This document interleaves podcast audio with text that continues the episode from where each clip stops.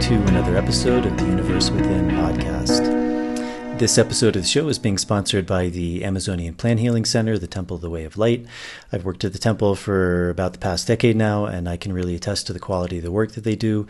Predominantly, they're working with the plant medicine ayahuasca, uh, working in a lineage of the Shipibo people, which is a group of people who have a very long lineage of working with these plants.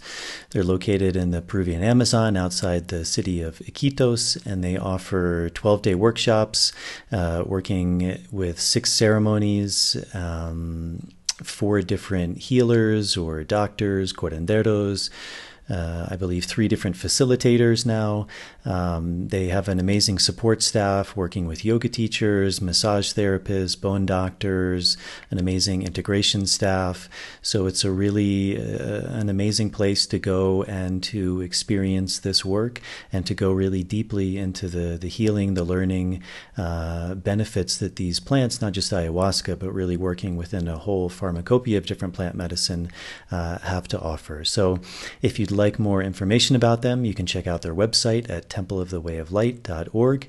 And they are up and running again after a very long hiatus due to the pandemic. They're open again and receiving guests. Also, myself and my colleague Merav Artzi, who I interviewed, I believe, in episode 28 of the show, are continuing to run diets. Uh, our next one is coming up uh, very soon in the Sacred Valley, the entire month of September. And that's a really beautiful opportunity to go deep into the world of plant medicine, going into a period of isolation, fasting, and working with one plant to really experience all of the, the healing, the learning, the teaching that these plants have to offer. Uh, we work mainly within a tradition that we were trained in, but also combining different modalities. Uh, also, my guest for today uh, was trained in a similar lineage. Um, um, and so that's a, a, really beautiful opportunity to to do this work or to continue to do this work if it's something you've done before. Um, for more information about that, you can check out my website at nicotianarustica.org and also Merav's site at tobaccodiets.com. My guest for today is my friend Ben. Uh, we, as I said, did the, the very similar training. He's a, a, very fascinating guy. We've been connecting more, uh, kind of via online. Uh, share a lot of similar interests and passions, and uh, he's a really fascinating guy. Really interesting story. He's uh, studied different shamanic traditions from all over the world. He also has a background in martial arts, uh, traditional Chinese medicine, acupuncture uh, working with tobacco, ayahuasca, just a, a, lot of different plants and modalities. Uh, and we got into a really deep conversation. It went, I think, three and a half hours. We touched on all sorts of different topics, on, on different shamanic uh, traditions and paths, on tobacco, ayahuasca, plant medicine. Uh, we also got into the, the, the, current world situation a bit. Uh, so for me, it was a really interesting conversation. I, I knew we'd have a really interesting conversation because uh, he is a, a, a, very interesting and complex guy. Um, so I think and hope you guys will get a lot out of this episode. We we covered a, a real breadth of different topics, and uh, and I think there's a lot to learn from this one. So, as always, if you're able to support the podcast, that's a really big help to me. Patreon is a really good option. Uh, for as little as a dollar a month, you can sign up. There's different tiers you can sign up for. Uh, it's also working with this idea of reciprocity. So by giving, you also get some things back, things like early access to shows, bonus material, Q and A's, and that's a really big help to me to continue to be able to make these podcasts, to bring on these guests. To all the people who have done that, thank you very much. I, I really appreciate it. And if you are able to do that, thank you in advance. Um, there's also the option of direct donating via PayPal. I'll put a link to those in the show notes. Uh, now, with YouTube, there's also the option to join the channel and receive a lot of the same perks as Patreon, but doing it via YouTube. Um, if you're not able to do that, simply subscribing to the show is a really big help on the YouTube channel. Subscribing to the show, turning on the notification bell, liking the video, that's a really big help with the algorithms to get the show out to a bigger audience. With the audio version, uh, still, the biggest one is Apple Podcasts. Also, following or subscribing to the show and leaving a starred rating and a short review. That's also a really big help. So, I think that's it. And without further ado, here is my conversation with Ben. Running out from the maze. Running out from the maze. Running out of the maze. Today. Running out from the maze. Running out from the maze. Running out from the maze today. I'm running out from the maze, running out from the maze, run out of the maze today. So it's official Okay. now. Official. Here we are. Well, cool, brother. It's good to it's good to see you. We, we were chatting a little bit before we started recording, and and we are just Yep. sharing. We we have some mutual friends. We we've been on a very similar journey. Um, I know of you through my my colleague Merav, who who I, I do a lot of work with, and she spoke very highly of you. I, think, as you said, we had met very briefly, but somehow our paths never really crossed in that in that crazy mecca, which is called Iquitos. Um, Yeah. Mecca slash Heart of Darkness, depending on who you speak to. Yeah, so. Um, so maybe to get started, uh, maybe just telling the audience a bit about your background, who who you are, where you came from, and, and kind of the journey that led you to to do the work you're doing.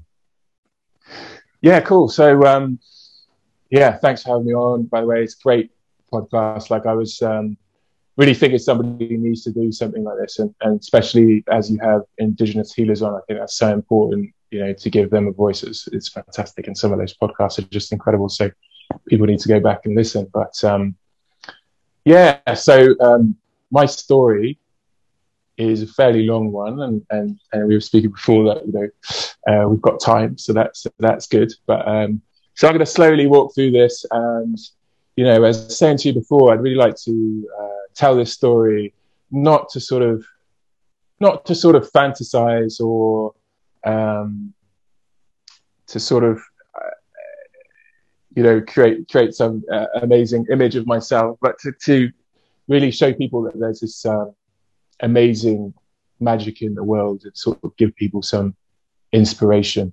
Um, so um, I think your your video is frozen again, just to let you know. Okay. But um,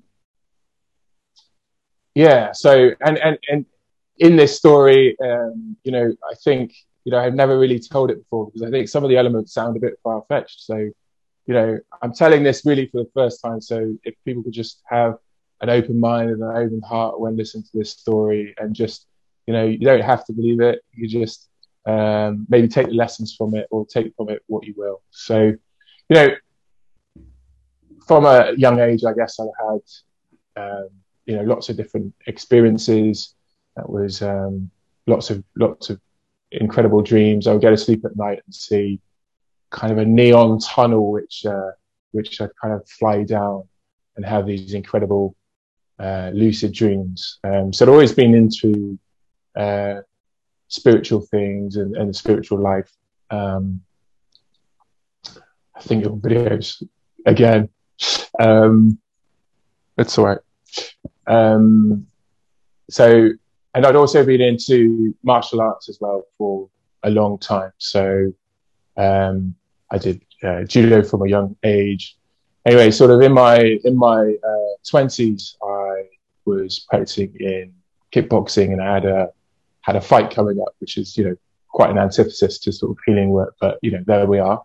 Um, and was sort of directionless at, at that time. So I, I decided that I would take a trip to Thailand and went to Thailand, did some did some training with Thai boxing camp, which essentially entails you getting beaten up every day.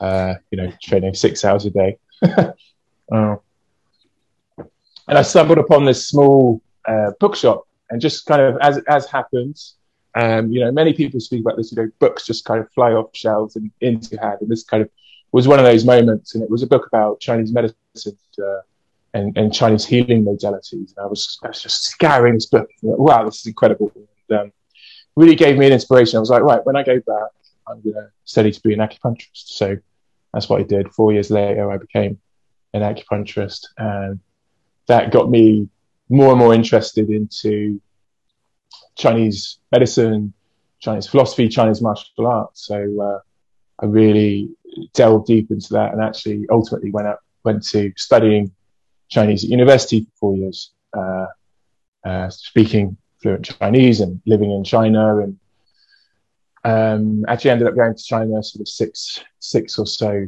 uh, times. Um, and one thing I did when I went to university was uh, drink ayahuasca by myself, which I never recommend anyone to do. And maybe we could get into later why you should never do that and why you should uh, do as I say and not as I do. um, um, but it, it remains to this day one of the most profound experiences with ayahuasca I had. I sort of completely um, disconnected from my body and entered uh, another realm in, in a way that I completely forgot myself and came through a series of trials to a kind of very center place where, um, in essence, it was like a conversation with ayahuasca itself, uh, which presented as a incredible neon multi-jeweled vine, which kind of opened up in front of me. And in this center place, it, it allowed me to ask questions. So I asked two questions. Um, I was interested in this meditation teacher that I'd seen on a video in Java. I was inspired to go and see him. So I asked the question, should I or could I go and see this man? Will I find him? And the answer was yes, you will find him. And, but it's a very difficult path. And the other question was, um, how do we navigate death? And the answer to that was you need to be able to dream. You need to be able to uh, stay conscious in your dreams. So with that, I booked a flight to Java. I thought, okay, let's just let's just try this out. Let's. Uh, it was more of an experimentation. I wanted to see if this intuition led anywhere, and I think you'll see in the story that uh, you know this story is about a path being led by intuition. I think I think that's really important for people to do, whatever that intuition is, whether that's to be a plumber or carpenter or a writer, or whatever that is. Um, it kind of leads you along the way. So anyway, I followed this vision, this intuition to Java, um, and I ended up didn't know where this guy was, but I had this intuition to go to this one particular city, um, city of millions upon millions of people, and I spoke some Chinese by that point, so I thought uh, I would go to the Chinatown. Um, and many years earlier, I'd studied with uh, uh, a Taoist monk in, in China who taught me this meditation on the heart. It was a kind of a grueling meditation. I, I would um, experience a lot of heat with it, and that would stay with me. And I would go out even in even in cold winter's days and still be hot. I mean, I would be out in shorts in the snow. It was it was crazy. So it was very kind of physically grueling. But anyway, it left me with some um, some kind of intuition associated with the heart. So anyway, I'm arrived into uh, this Chinatown, and first day there, and I'm just walking along the street, and I'm kind of feeling into myself, into this place in my heart, and I'm sort of there's all these rows of street sellers, and I'm walking along, walking along, walking. Along. I got to the last street seller on the road, and suddenly my heart just kind of opened up, and I, I said, "Okay, this is the place." I just sat down, ate some food, and this guy come up, started talking to me, and um, you know, quite friendly. And I started talking to the, uh, the people who sell the food, and you know, we, we became friendly. And they said, "Oh, come with us to the mall tomorrow, and, uh, and you know, we'll show you around." I'm like, "Awesome!" So I went to bed, woke up the next day. Not really a morning person anyway, and obviously with the jet lag, I woke up late and started scurrying to the uh, the mall and I couldn't see them where they where we said they would be. So I was just wandering around. And then I hear Ben. It was actually the first guy I. This, uh, this guy wasn't associated with the store, but was friends with these people. Um, I sat down with him and I started talking. And he was like, "Why don't you sit down and have a cup of tea?" And I was talking to him, and he was he started talking about his father for no real reason, and he started talking about his father had this meditation teacher, and something about what he said pinged me, and I was like, "This, his father is being taught by the guy that I'm." So um, I thought, "Wow, incredible!" So I tried my best to organize a meeting with his father. And it didn't happen for, for, you know, three or four weeks. It didn't happen for ages until the very last day that I was there in Java. And I remember it was like something from a kung fu movie. Um, he was um, like a rich merchant. Um, so I remember going up the father's steps.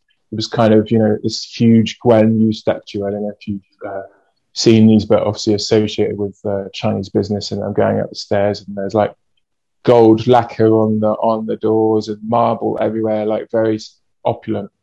And I go into this huge, like darkened room with dragons everywhere, and this huge, like open table. And the guy sat opposite me, and he was also a fortune teller apparently. And he said, "Look, I can't I can't give you the teacher's details because if I do, I'm going to get kicked out of school. Like it's very secret, as it were, sort of hush hush. And uh, he said, I can only give you these details if um, if you have Mingyun, and Mingyun is like your fate, your destiny. I, I said in Chinese, like, you know, if I'm not, I'm here because of because of destiny. It's like otherwise, I wouldn't be here right now. And so he kind of thought for a second and wrote out this name on a piece of paper and pushed it across the table and gave it to me. And, uh, and so I did end up going to see him and, and, learning some things, but you know, that's really another story. But it kind of that incident kind of really opened up my mind to the, the faculty of intuition, and, you know, this kind of a, awakening to a different aspect of reality that was being tapped into in that moment. And, you know, and in many times in my life throughout this kind of medicine journey, there's been times when it's kind of thrown me and it takes, you know, several months to kind of you recalibrate to your new version of reality, which you never had before. And that's, you know, somewhat traumatic. So, you know, so, and, and through this, uh, through this experience, I think, um, I started to have questions, um, you know, about about reality. And that's like, well, maybe the things that I've been told about the way the world works are not really the way the world works, and maybe there's other ways that the world works that you know are worth exploring. And you know, I was always interested in shamanism, and in one particular shaman that I've heard about in many stories kept that I kept coming across um, he's long since passed, but I've heard of kind of apprentices that worked with him. So, you know, I really, so my next mission was to go to Peru to, uh, to find an apprentice of this, uh, this shaman I worked with. Your, your camera's, uh, stuck again. Um, so I did some research and found this, um, this, this girl who actually lived. She worked with this this man who apprenticed with this shaman. I'm not going to say any names because I don't want to. um, um, and she so happened to live one tube stop from me and was um, doing like a, a, an art exhibition kind of that following week. So I was like, okay. So I organized to meet with her for a cup of tea and she very kindly gave me the address of uh, the shaman that she works with. Um, just gonna move my laptop over a little bit in case it is my internet that's that's going on. And so I had this address, and I, I uh, boarded the plane to Peru. I, I got a lancha from Pucallpa um, to Iquitos and actually stopped at a small village kind of in between um, at this shaman's village uh, by speedboat. So dropped off from the launch is like a, you know, just a little, what, just a, like a cargo boat where you usually have to wait about three or four days for it to cast off while it's got the cargo. And, you know, it's very slow and uh, rubbish food and all that stuff. And interesting stories can be told from those launches. But anyway, um, Um, so yeah, I, I was dropped off by speedboat on the banks of the Amazon, you know, with my rucksack and thinking, as I always did in all these trips, I think, what the hell are you doing? Like this is ridiculous. This is just stupid. And so I'm at the banks of the Amazon and asking around for the shaman. And, um, um, there are a few Westerners, and one of which actually was Joey, who's had on this podcast before. So he's a wow. he's a he's a beloved friend. So he's one of the first people I actually met in uh, in Peru on my journey. Um, anyway, so I started working uh, with with this particular shaman. And, uh, he remains probably one of the most powerful shamans I ever worked with. Um, but as I always say, you don't always want to look for the most powerful shaman. That's not always the that's not always the best way to go. Um, so I started, and, and I would also work with another shaman who was part of this Mesa. So, you know, an associated Mesa, you know, it's like translates as table really, but it's a, the group of, of shamans that, you know, work together as one, one group. And they often give themselves like military titles like El Capitan and, and, and different, you know, titles within that. So that's quite interesting so I'd worked with this um, other shaman as well alongside, and in, in, one of the one of the ceremonies, I had this very strong vision and uh, of these little little people with huge eyes, and uh, I'm sure many people have seen these little people associated with the trees, and they were sort of they would as soon as I drank the cup, um, instantaneously they just jumped all over me and were trying to drag me somewhere else. And I was very new to this. Sort of, no, no, no, no, no, stop, stop, stop, stop. And they just dragged me off. And I remember being pulled underneath this huge tree and just feeling like, like a newborn babe, like a, like a newborn lamb underneath this tree, completely protected. And they said to me, if you're ever in danger, just call on us and come back to this tree and you'll be safe. Um, and then I would have these dreams about about the shaman I was working with, this powerful shaman, that he was in danger, that he was going to be attacked. And I remember thinking, that's ridiculous. Like that must be your imagination. Stop being making up fantasies. And I would try and get out of my head. But these visions and, and dreams were extremely strong.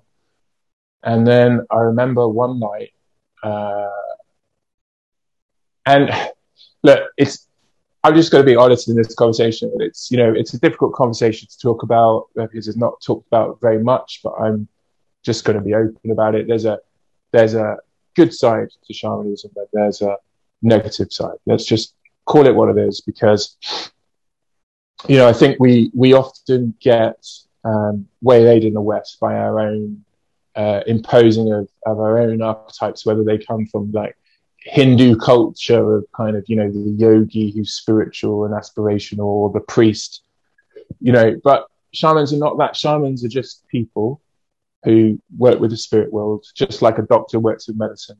And, you know, and you get some like wonderful, amazing, beautiful shamans and, and doctors and carpenters.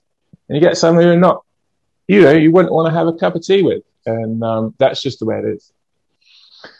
Um, and so, you know, if we can get rid of that naivety, I think we'll, you know, we're in a much safer place. And I think so that's important for people to know. And so I think it's important for people to know the breadth of what shamanism entails. But anyway, and I'm going to talk about, you know, wonderful aspects as well.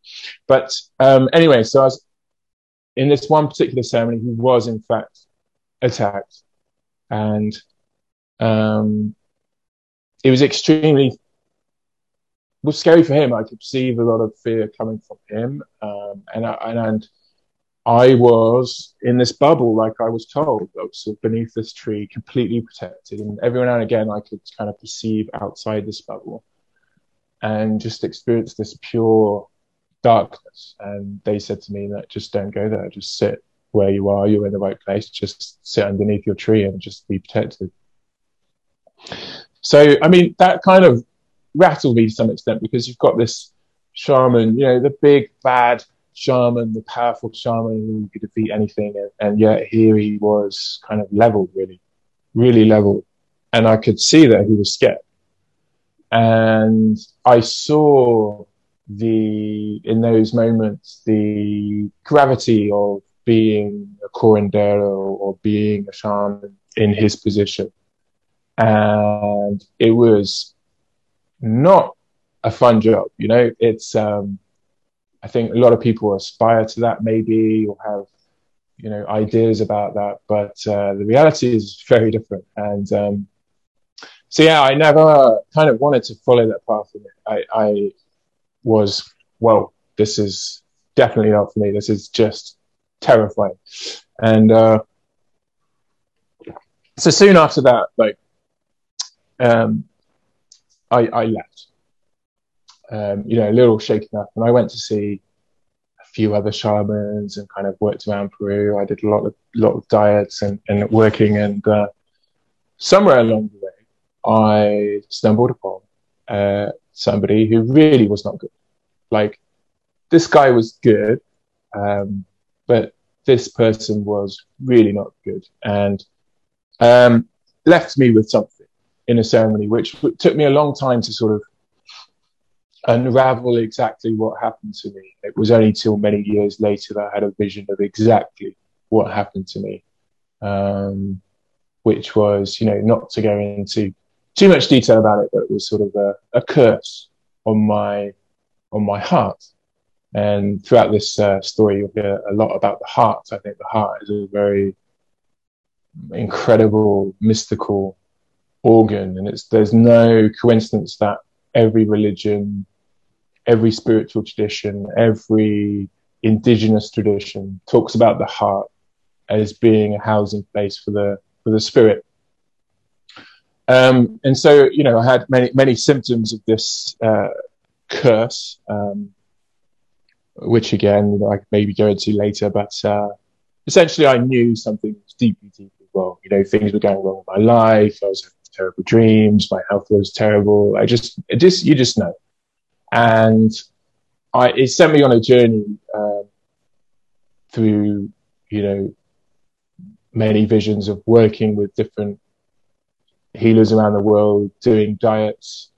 Um, I did a lot of diets with British trees for many years. I it took me on a journey all around the world to uh, Colombia, to Namibia, to Australia, working with Aboriginal healers, to every single habitable continent around the world, trying to find healing and, and following visions um, that were kind of laid out for me. It was a very relentless time in my life, and you know, I'd spend months in very remote parts of the world working with uh, different different healers, and I feel so blessed to have experienced all this. And, um, you know, it was really me. It wasn't like it was, uh, sorry, Jason, I, I don't mean to keep going about your, your camera. Um, yeah, I guess maybe just for the audience, we're having a small, seems technical issue with the camera. uh, the, the audio is fine. Yeah. yeah, I can hear you and everything. But yeah. if anyone's uh, listening just on the audio version, that's what we're talking about. But uh, yeah, yeah. So, yeah. yeah. So I don't know if the audience uh, has a frozen Jason, but I have a frozen Jason sometimes, and I like to see him move with his mouth. So, um, so anyway, so I'm, yeah, it wasn't like this was a, a path of curiosity. It was, uh, it was, you know, there was some element of that, but it was a path of being dragged, kicking and screaming uh, to see to different places and, and, and different different healers. Um, and actually, the times when it was, I, I, know it was pure interest or pure like, oh, let's just see what this is about. Um, you know, I went, I went one time to. This is a lesson for people. You have to follow your intuition. I um, I went to uh, kind of a shaman festival in Hungary, and I remember the shamans kind of beating their drum, going through the ceremony, and I started to feel really odd. I was like, oh, this isn't right. I just started to feel really odd. And so I just left and I was really drawn to this one direction. I don't know why, but I was just drawn. And as I was walking away, I slipped down this, this, uh, crevice, this, this, this hill, and I fell down about 20 feet, dislocated my shoulder. I mean, I say dislocated, I mean, I ripped my arm out of the socket. I mean, it was very, very severe to this. It ails me. And instantly the message was, stop. Don't go looking. Like you need to follow. Don't look. So I was like, okay. so that was a very clear uh, message right there. Mm.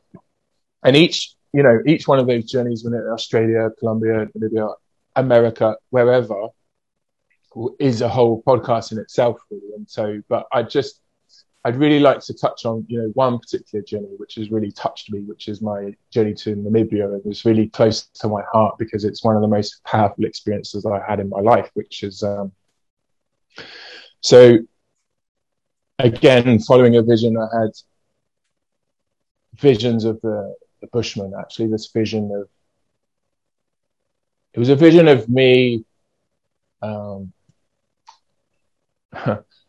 turning into a lion and feeling the strength of this lion, this raw, incredible power, and then opening my eyes to seeing around me these men dancing. They were carrying poles and sticks and dancing around this fire. And somewhere along the dance, this man came up to me and stabbed me in the heart. And I just, it really rattled me that, that vision. And it just, yeah, I just, I just knew that I had to go and find these people wherever they were. And I was searched and the closest people I could find was the, the Bushmen. And so I was emailing this chap, this, this guy who was a, what I now consider to be the world's expert on the Bushmen and an anthropologist and emailing him about the Bushmen like, oh, where can I find, where can I learn the language? Or do you know, you know, where can I find more? And, um, you know, he was kind of dismissive a little, you know, um, but I just had this voice in the back of my head, just keep messaging him. It must be the 10th or 20th message. really annoying this guy. And I just said, just said, be honest, just be honest with him. So I said, look, I'm an acupuncturist. I'm really interested in the healing modality of the Bushman, um, otherwise known as the San or the uh. Um, and, you know, I wanted to learn more and perhaps go out there. He said, well, Ben, that's funny you should say that because I've always wanted to take a small group of doctors or acupuncturists. Turns out he was an acupuncturist to Namibia and go on an expedition together. How do you fancy it in the next couple of months? I was like, yes, definitely. It sounds fantastic. I didn't have any money at the time, literally no money. And I don't recommend anyone doing this, but just the very next day, it flashed up on my phone. I don't know when I signed up for this, but it was like medical trials. and the, and I would never normally do something like this, but the medical trial payment was exactly the same amount of money that I needed to go on this trip. So I was like, ah, well, I got to do it. So I did this, you know, I, I sort of sat in a you know, uh, hospital bed for three weeks and took unknown substances in my body, and then and then uh, went off to to uh, to Namibia, and I mean an incredible incredible place and environment, uh, very remote. Um, you know, giraffes and, and, and lions and, and, roaming free um, just by the side of the road. I mean, it's, it's an incredible blast of nature incredibly difficult environment as well. But um, anyway, so it's with this group, and we, we went to many different theaters. Uh, you know, we were, we were going around uh, watching and experiencing the dance, uh, which the, the, the Bushmen uh, participate in, which I'll, I'll, talk more about. But this is their kind of healing dance, which uh, you know, some say is very old, some say is very new, but um, it's very sacred. Um, and they have two main forms of dances: the elephant dance and the giraffe dance. Some people say the elephant dance is a newer creation from Angola. Lots of uh, healers told me this. And there's the giraffe dance, which to me seemed more traditional. So we were going around some of the elephant healers, and, and to me, not, not not to slight them, but just for me, they, they seem very theatrical. They, there's a lot of theatrical elements to their dances, and it, it I, I, couldn't really connect with what they were doing. Um, but somewhere along the way, we we experienced uh, one particular healer, um, whose name Kuntabo, and I remember seeing him do his healings, and just the the power that he put into these uh, these healings was incredible. You know, sweat would just be dripping off from him, and I remember he didn't do any healing work on any of us, and and I remember uh, the person I was with asked him, you know, why why didn't you healing work for us? And, he said, because I looked at you and didn't need it. And I thought, wow, that's an incredible amount of uh, integrity. So uh, I stayed with the group for you know, a couple more weeks and went to a few more places. And uh, I remember speaking to uh, to the anthropologist and saying, I, I'm thinking of staying on my own and going to see uh, Kuntabo. He's like, yeah, I think I was going to say that to you. I think that's a great idea. So I said goodbye to everybody else and I, I left and found somebody who was willing to take me to uh, Kuntabo's village. So I'm at that time you couldn't get there by uh, jeep. It was like um, uh, rainy season, so there was kind of knee high water for about four and a half hours uh, walking through the undergrowth in Namibia uh, to get to this village. You know, uh, literally seeing like snakes going around the water, and uh, you know, felt like quite the adventure. It's quite, quite um, it's like it's strangely nice to have this warm water like lapping around your legs as you're walking through it. So end up in this village, and uh, Kuntabo was incredibly uh, generous and open with me, and um, we organised the dance and so what we do, what they do in the dance is to, they tie, um, it's, uh, silkworm cocoons filled with uh, pieces of ostrich shell tied around their, their legs as a kind of rattle. So when they dance, it makes this uh, kind of sound like shit, shit, shit, shit, shit, shit. And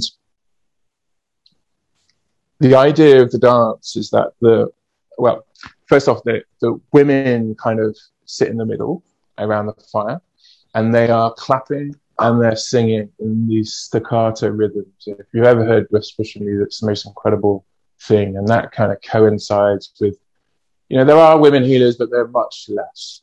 Um, and the women healers usually work with the women healers, and the men usually work with the men healers. So this was a purely the, the, the men who were healing at this point, but the women and children and young boys, you know, they sit and they sing in the middle, and then the dancers will dance around the outside, sort of shuffling their feet one after the other through the dirt around the dance. And the idea is, is that what has been passed down from healer to healer, from time immemorial, from the animals and from God, is this spiritual substance called ngam, which sits in something called the gabezi, which is the stomach area. Um, you know, and I don't like to, you know, cross compare with, um, you know, Kundalini, the Dantian, the chakras, anything like that, because I think it's, I think it's different. I think we owe respect to just take their word for what they're talking about. And what they're talking about is not ecstatic dance. It's not, um, you know, whatever word you want to put it. It's their own form of dance, which is theirs and theirs alone. And they, you know, for them, it's this ngam, and this ngam comes from the animals and it comes from God. And so, you know, that's what I believe. And so as they dance, this ngam it heats up in their body and causes them to go into a very um, strong trance. And through this trance, they're able to see, they're able to heal, um, and they're able to work with people. So no substances are partaken, nothing like that. It's purely from these, this essence they're given by other healers. Um, and they're often afraid, actually. I mean, quite, I mean, you might hear me talking about the new age a little bit, uh, in this, uh, in this podcast. And not not to bash anyone, but I just want to, you know, I just want to make a distinction that traditional shamanism is something that is very different to what you will learn in a so-called drumming workshop or this or that. It's it's it's not the same thing. It's just not. And you know, I'm not saying that those things are bad, but don't pretend that they're they're the same thing as what these people are doing and what other shamans around are doing because it, it's not. I, I, just unequivocally, it's not. Um, and and they're very afraid of this trance because it's very painful for them. Speaking to them, they describe it as kind of nails or spikes going up their spine. Um, you know, you'll see healers screaming and running into the undergrowth to avoid the pain that that this trance brings on. So it's no joke, you know.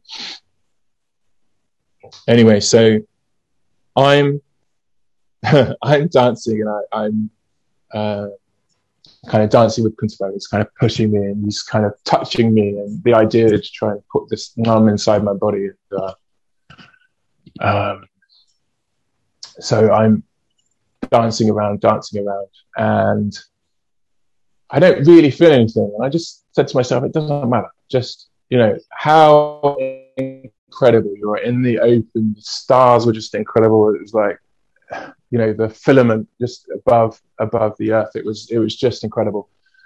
And I just kind of gave up. I just thought, just enjoy it, rather than holding on to anything. And um, you know, I think that's a common theme as well. It's like things come to us when we just give up. You know, trying never works with this this path. You just have to give up.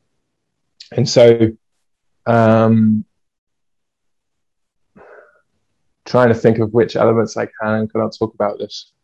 But essentially, the, the, the dance stopped. I was a bit confused as to why, but the dance stopped. And I, I was walking with um, a boy from the village uh, who, who spoke good English, and I went with him to my tent. And I looked across from my tent and I could see I could see all these fireflies, these hundreds of red fireflies. And I was like, wow, that's incredible. It's like, you see that? That's amazing, isn't it? He's like, what? What are you talking about? I'm like, look, these red fireflies. And he's like, no, I don't see anything. I'm like, what are you talking about? Right there. No. I'm like, huh, that's interesting.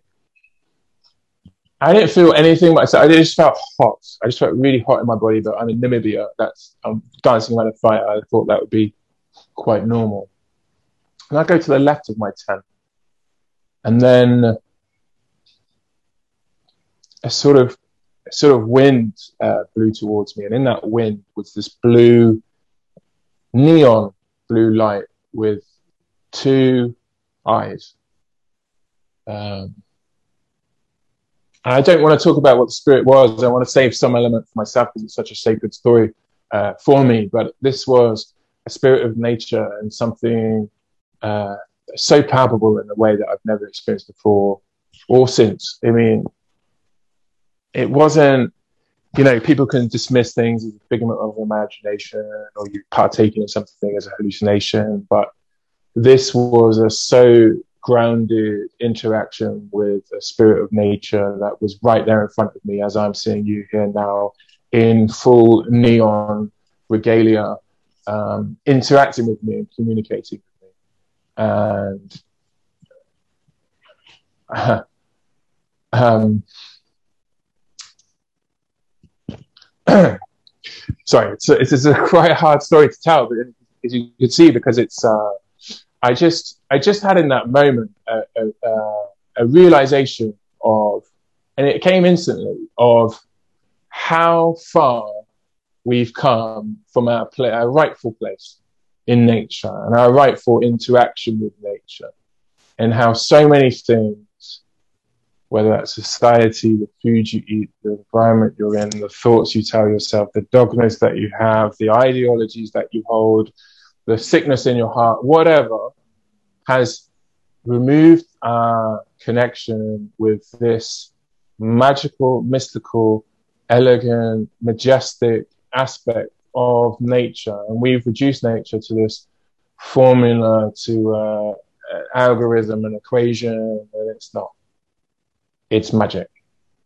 It has spirit, and you know, in, in, in a way that I'd never experienced so direct before. That that showed me that, and so I woke up in in the morning the next day, and just feeling like a little bit coy, like, am I, have I gone mad? Like, what the hell? This was such an incredible experience. And Kuntabo was south side with the whole village, as as happened every single day, drinking a cup of tea and smoking a cigarette, and asked me, um, "So, what did you experience last night?" And uh, I told him exactly what I experienced, and he said, "He said yes, like, wow, like." I wondered if you'd experienced something. You, you know, you're like us. You, you experience the hum of the animal and the wind of the animal, and uh, you know, this is what we experience. And I was just, you know, blown away.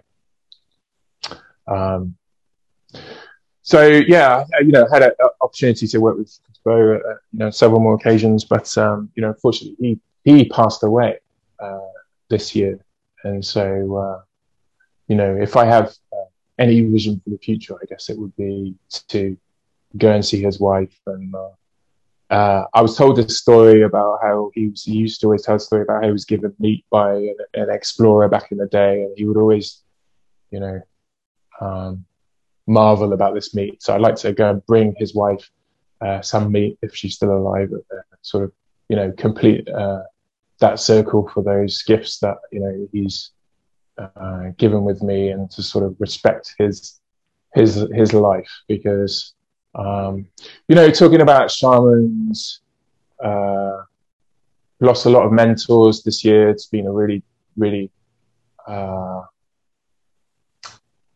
a really hard year in that respect. And um, these people I regard them you know the people like Kuntabo and other healers which I'm sure you know and I know are these special kind of healers that work with medicine, and medicine being the um, you know this majestic, beautiful, flourishing aspect of, of nature and God's love is how I describe it, and the spirits that are associated with that. You know these uh, shamans and healers are the last light bearers of that aspect of nature. They need to be preserved and cherished and nourished and supported. Um, you know. Um, so, yes. Um, and then, you know, backtracking a bit, obviously, um, well, actually, I was going to talk about my, my, my, time with Ernesto, but I think, you know, I just, I just pause there for a moment, just ask got any questions. yeah. that was amazing. Thank you for sharing all that. Um, yeah, there's a lot there. Yeah. I, I, think uh, I think we may be going on one of the longer episodes. of this I don't podcast. even know what the time is, but sorry if I'm dragging on or being boring. no, no, that, that, that was amazing. Um, I guess just to, I, I, definitely love to get to Ernesto too, and there's just so much there I'd love to get into. Maybe going yeah. back to the beginning, you mentioned that, that one of the things that really started you on this journey was you were a trained acupuncturist. You were interested in uh, traditional Chinese medicine, things like martial arts. Um, yeah. Why do you have? A, because it, you actually you said something really interesting that was very similar to my path, and oh, nice. Kind of these serendipitous things, like you mentioned, this yeah. book came to you, and for me, it was a very similar thing. It was because I remember it very specifically. I was 16 years old, and I went to the local bookstore to get a, a present for my mother because that was like the first time I could like go on my own to do something and you know always yeah. before it was i had to go with a with a parent to to buy something and so it was yeah. the first time i'd been to this bookstore and i i just kind of i i, I went to the discount book you know table because at 16 you don't have a lot of money and uh, and I found this, you know, this really beautiful book on interior design or something. And I was like, oh, this will be perfect for my mother. And right next to it was this little tiny book, and I don't know why, but it just something about it drew me to it, and and it was called the Tao Te Ching, and I, I picked it up, and yes, it was the first time in my life where I felt something very visceral and very different. I, had never felt Absolutely. that before. And it was in this simplicity. And it was the first time where I, I had read something and thought to myself, this is truth. Mm-hmm, mm-hmm. And and I didn't understand how because the words were so simple, like it seemed so obvious, it seemed so clear to me, and yet there was this very deep resonation. and and I really think that's probably what started me on that on this whole journey was was this little book that I picked up and and still to this day I you know I, I keep a, a, copy of it next to my bed because probably of all the books I've read it's still to me the the most profound. Um, but so kind of like you were mentioning you know the, the, these books came to you and, and and you got really interested in, in acupuncture traditional chinese medicine. What was what was that experience like of, of of working with acupuncture? You also mentioned martial arts which have been a big part of my life um, yeah. and and i think that's something that that a lot of people maybe don't understand. I mean for me often practicing martial arts fighting competing there's a tremendous spiritual aspect to that. I mean, I, I remember you yeah. know fighting fighting Muay Thai in Thailand and, and the music and uh, entering this trance state and you know yeah, absolutely. It, it, it, almost seemed like a dream and but yeah. what was what was that like for you? What, what, was the draw to that and and and what do you think you you began to learn from from those practices?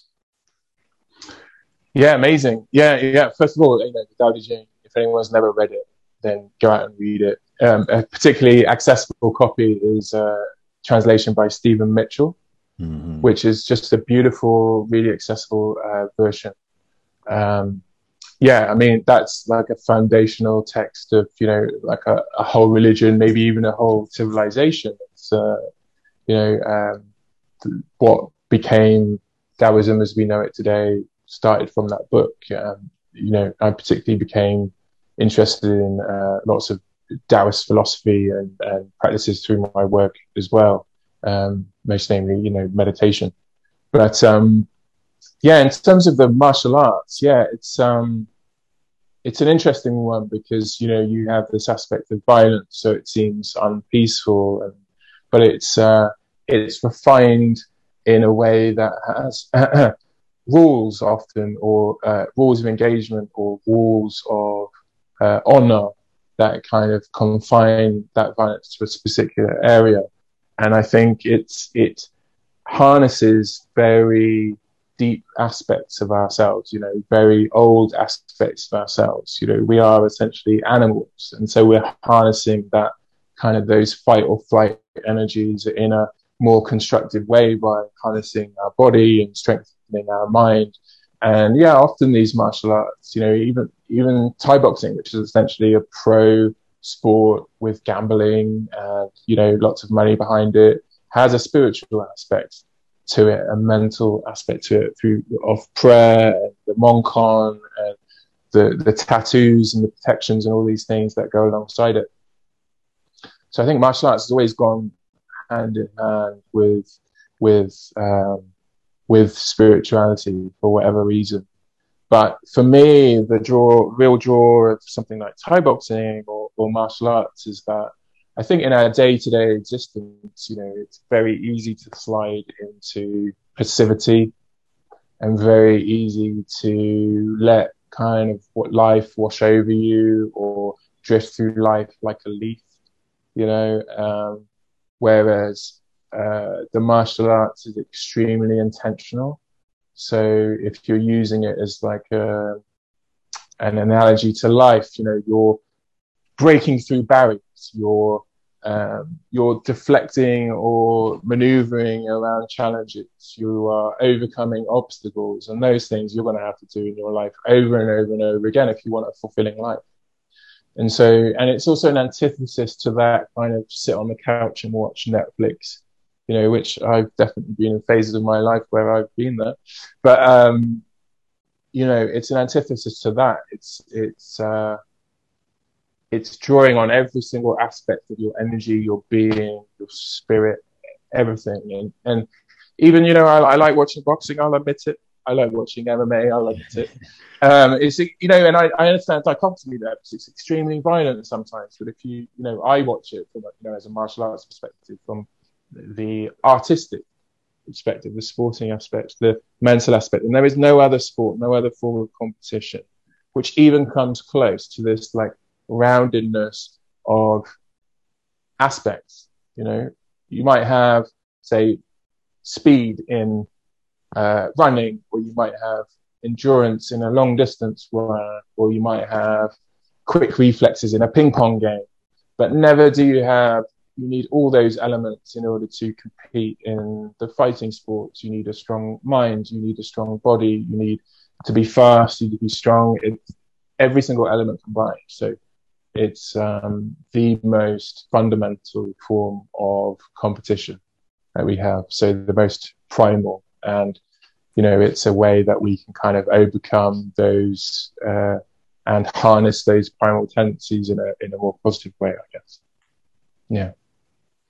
Yeah, it's interesting because it's also you mentioned this this very common motif that I've experienced with all shamanic traditions, which is this idea of death.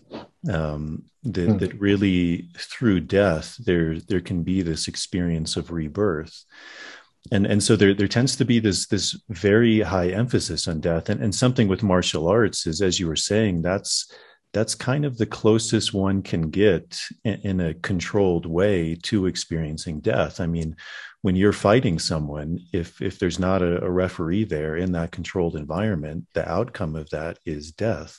Uh, so we we end up getting very close to that point potentially, and and and I think in that there there's a very religious aspect. you also mentioned and this really interesting idea and, and, i don't know if if this is completely true but you're mentioning like when you were in, Namib- in uh, namibia that it was a very difficult environment and and i think similarly yeah. like in in the jungles of the amazon yeah i spent some time like in the taiga of mongolia and it's a very very harsh. I mean harsh. That was the word i was going to use and i don't mean to use it in, in like a negative way. It's just yeah. it's a very visceral feeling. I remember standing on top of this mountain range and just looking out and as far as i could see were just these barren mountains. I was staying with these uh, these people called the reindeer people. And it was the first time in my life where i just realized Amazing. like the power of nature and and just mm-hmm. the, the, the smallness of me in that moment you know a storm yeah. could come through and just completely decimate me and i would have no answer to that whatsoever so do you think there's there, there's like a correlation between that harshness i mean also in that martial arts uh, you, you, mentioned this mm-hmm. primal mm-hmm. aspect that that a lot of these like shamanic traditions were maybe born out of like this harshness or this reverence of the environment they were in, trying to somehow navigate yeah. that uh, or or even just the inherent respect that, that being in an environment like that brings out of someone. Yeah absolutely. 100% i mean again you know we have these ideas but perhaps some people have ideas of shamans being you know like spiritual teachers that are there purely for you to be your higher self. That that's not what they're they were there for traditionally. Um, more often than not, shaman's role is, you know, one that is a healer, one that is a curser one that is able to speak to the elements and, you know, look for game, um, bring luck in hunting. You know, it was very down to earth and ground It's not anything. Um, the the healers I've met all around the world, they're they're completely grounded. There's no, they don't usually have this kind of um, spiritual aspiration, this idea of spiritual perfection, nothing like that. They are here for survival. They are here to help their tribe survive. They help their tribe flourish, to help, you know, and one other aspect you, you see a lot is to bring about social cohesion. So mending those connections with nature, mending those connections with other people, maybe that's through, uh, you know, jealousy and envy with other people, um, those connections with others. So yeah, I think, and these forms of shamanism are founded in the harshest uh, of environments, and you don't waste your energy on doing these things unless they're for survival purposes. You know, there's no, there's no, there's no point. Um, that social cohesion aspect is is really interesting as well. Just uh, just thinking about it because again, that's something I've seen, especially with the Bushmen. If anyone had a a problem, literally the whole tribe would sit around and just argue it out, and often that was quite ugly. there would people be screaming and shouting, and it was quite scary as an outsider. But you realise that uh, oh no no no, what they're actually doing is listening. They're listening to every person's point of view and taking it on board. And they're only moving forward with their course of action. Everybody is happy in their own little way and has formed their own, you know, they're at peace with the decision that the tribe is making. There is no, there is no grand leader who's going to leave. There's a, usually a person who's like, you know, semi considered wise, but he's not really the leader. He's just somebody who tries to uh, manage and tries to bring everyone together to, to form that common, common goal. And, and, and that's something, you know, that that I've also uh, learned through, through my travels that we're really missing in Western culture. We're doing completely opposite. We're not listening to anybody. In fact, we are suppressing so many voices, and that's so dangerous. So dangerous what we're doing to suppress people's voices and dismiss people and label them and dehumanize them. It's it's horrible. Um, so in that way, we were certainly losing our, our way. I think. yeah, yeah, I think that's something we'll get to uh, maybe a little bit deeper in the podcast. You also mentioned this this interesting idea of of this um, when you were when you were with the Bushmen. Uh, the, these two different types of dances, and one of them you you mentioned, uh, I think it was the elephant dance, being very theatrical, and that's often yeah that can often be a really common archetype in, in a lot of these shamanic practices too is this aspect of, of theater. I, I was, I was watching a yes. documentary recently on uh, in the the Hunza Valley of of Pakistan, and and this guy mm-hmm. going into a trance and uh, basically trying to trying to heal this man through this trance, but it was very theatrical and yeah I think sometimes that gets overlooked as just nonsense. And then on the other hand, it, it can maybe be given too much credit as if the, the theatrical dance is, is everything. Um, mm-hmm. What do you, for, from your experience, where do you where do you see that that fits in into many of these paths? Mm. Yeah, fascinating question. I, I um, yeah, it's something I kind of wrestled with. I think there's there's numerous aspects to it. I mean, look, there's many layers. Like on one level, there are charlatans even in indigenous cultures. There's people who are claim to be shamans but they're not. Okay, so we can look at it from that aspect. That's a possibility. Um, another possibility is that what the shamans are doing is demonstrating to you, the audience slash the uh, participants slash the patients, what they're actually doing and seeing in ceremony in a way that you'll understand through their theatrics, right? So it's like a layer upon what they're actually experiencing and they're showing it to you because um, they're not actually participating. They're not experiencing, say, visions. They're not experiencing what the shaman is seeing. So the shaman needs to be able to convey that in a way that the audience will understand it in a visceral way and, and take on board and believe. Um, you know, and this idea of belief, we can look at it as like um, purely a placebo effect, or we can look at it, which I think is more fitting, is that you know this form of healing is much more effective when somebody's heart is open to that form of healing. You know, if we look at it from purely shamanic perspective, um, and then yeah, I think so. For instance, the Bushmen, they would do things like they would have this uh, clay substance, and then they would roll it up into like a needle shape, they would run up to you and say, grab something out, and then show you the the little clay that they'd fashioned into a needle and show you. Now, is that them saying that they've taken that clay out of your body or pretending or tricking you into believing that you've taken out your body as some part of the trick? Or is it them uh, giving a representation of what they perceive that they've taken out of your body and that, you know, the perhaps patients wouldn't be happy unless they saw a physical representation of what's being removed.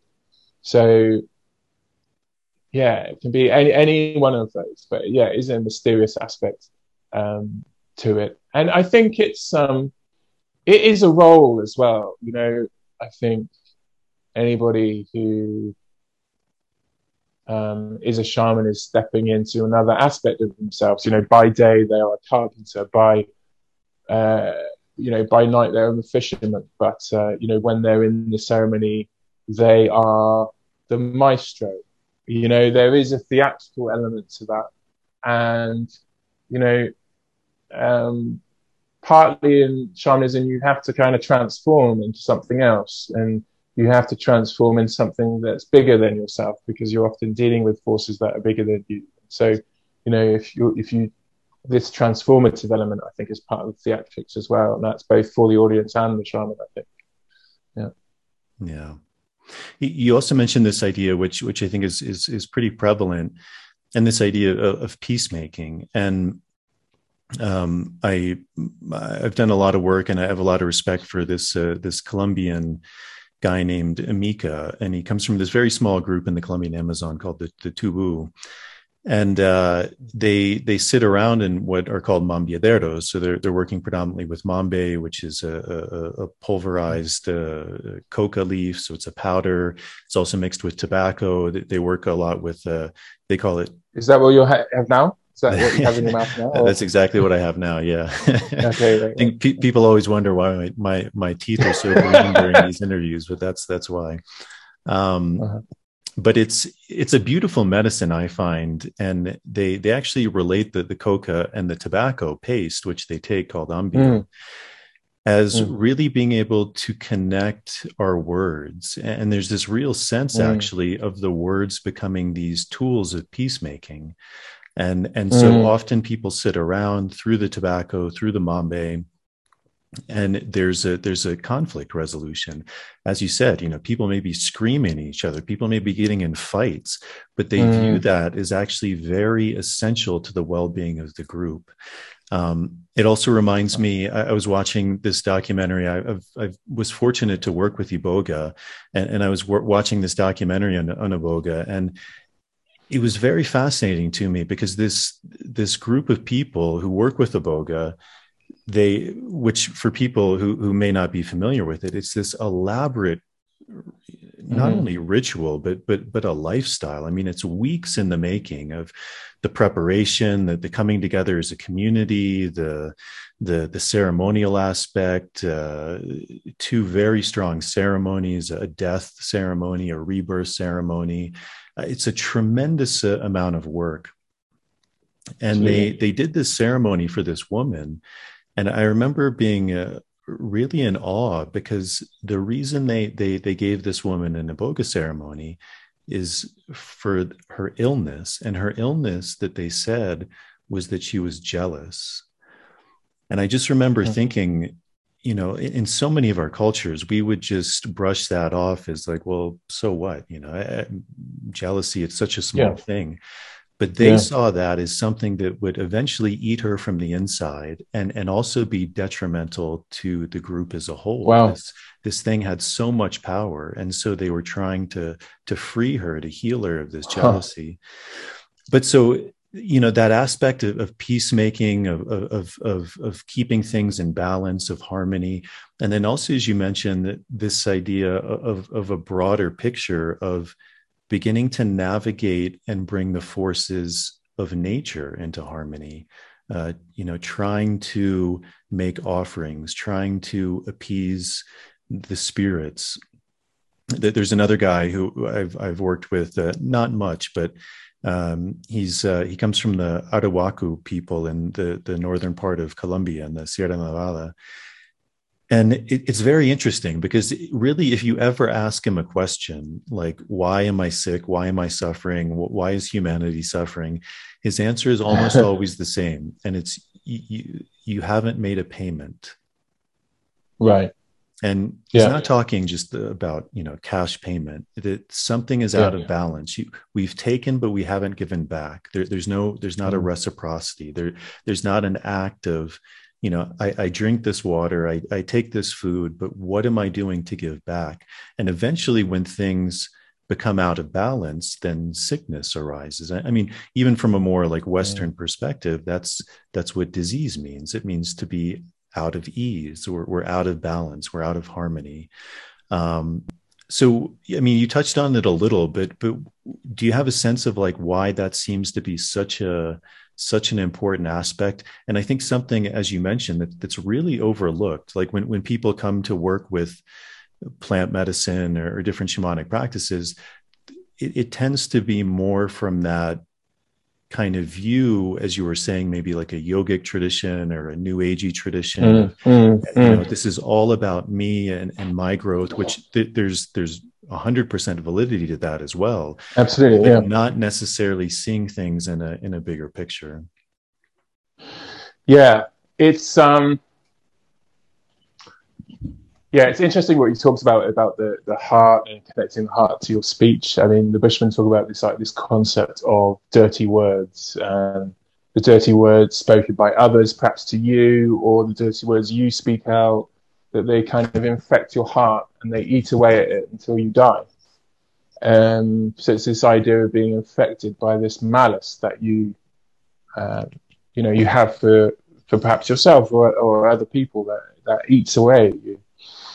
Um, but this aspect of being connected to nature, I mean, we have we have uh, like a tree the, the possibility of being uprooted um, where we do not receive you know spiritual nourishment or even physical nourishment you know you hear you know a lot of modern research is talking about, you know, the bacteria that's found in forests or the fungi that's found in forests, which is essential for our um, immune systems. You know, um, if you go to the average hunter-gatherer's immune system, they have like a thousand times more positive gut bacteria, for instance.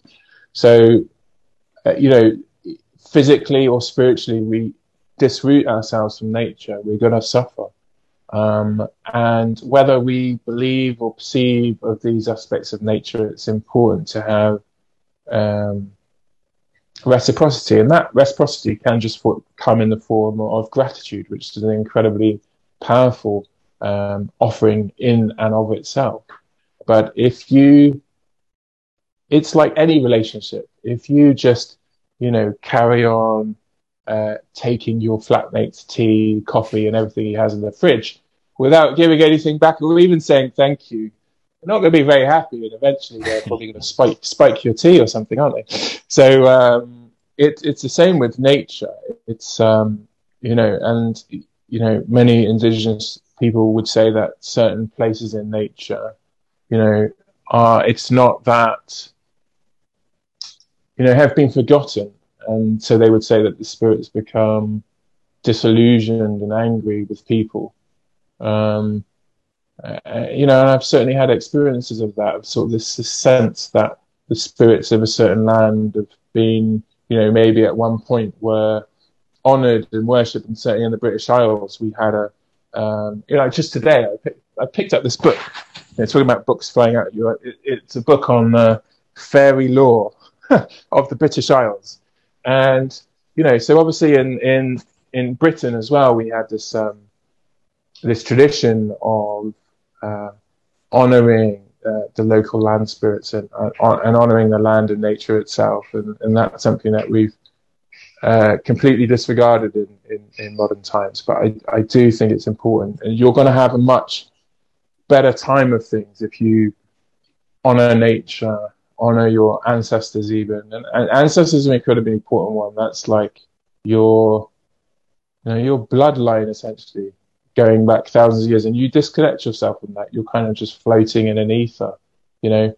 And these things do have uh, an impact on you and a pull on you in ways that you don't understand. Um, and just I think we can kind of position ourselves incorrectly in, in reality. So what I mean by that is, you know, we think that we're in a city and that we're in work and we're in we're in this technological environment and but we're not. We're we're in nature.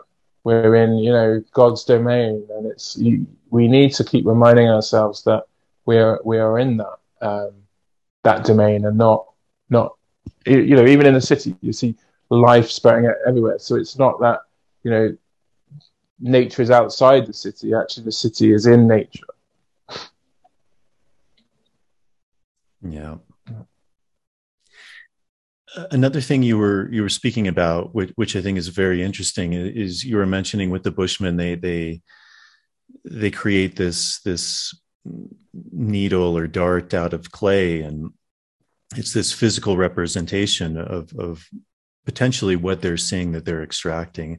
And and i think that's that's sometimes difficult for a lot of people to understand. And and to me it, it seems like one of the things that it's pointing towards is in a way this disconnect of of of what we take to be reality. And and i think so much of of the shamanic world when they are entering a reality. It's just it's a it's a potentially a different reality from the normal waking reality that most of us call reality. And yet as people like uh, i think very beautifully like ramana maharshi says you know when you're awake you're there when you're asleep you're there you know when you're in a deep mm. dream you're there uh, we're always there in a way and yet we compartmentalize these realities if as if there's something different as if in that dream mm. state that's not real even mm-hmm. though how could it not be real because that's the only reality in that moment and yeah it, it, seems like so many of these practices which which these shamanic traditions are pointing towards is uh, an entering of a reality that's not just the waking state of reality that most of us take to mean what is real. And that in that that however we want to refer to it altered space uh, we have access tr- to a tremendous amount of knowledge and and and and in a way maybe even a greater knowledge because we're not inherently bound by the very beautiful laws that that allow this waking reality to happen. Things like time and space and uh, you know gravity and and distance and but in that space we're able to access other things. And and i think a lot of us we would look at that and say you know very much like that that clay well that's just not real. And yet mm-hmm potentially for for that person that that maestro in that space as you said it is a, physical manifestation of something that's beyond that physical form. Um, so why do you think that's that's important? And also that we have that disconnect because like, like many things the proof is in the pudding. And and as i'm sure you know you've seen so many times like when people do this work there's real benefit, there's tangible benefit. And yet, uh-huh. often we will also, in a way, dismiss that as as a fantasy or you know something came to me and it healed me but that was just an illusion and yet i'm left being healed from that thing that i was like to be healed from but there's not that willingness to to look at things from a from a different uh, perspective yeah, I think. well, firstly, I think I think people are going through and experiencing uh, different realities all the time, like whether they know it or they don't. I mean, just in the course of a day, I mean, you know, the Buddhists uh, talk about it quite well in terms of you know the hell realms and and the heavenly realms, and you can experience all of those all in one day. I mean, you can experience a hell realm if you wish, or you know, we've all experienced it. No matter what you do, you just feel angry and you go outside and everything is just horrible. People are looking at you the wrong way. You're bumping into things. Just everything annoys you. That's a hell realm, right? And then you wake up the next day, you wake up on the right side of bed and you go out and everyone, everyone's suddenly smiling and they're, they're wonderful and the trees are blossoming and the flowers. That's a heavenly realm, right? It's, um, so your perception is incredibly important about what you experience.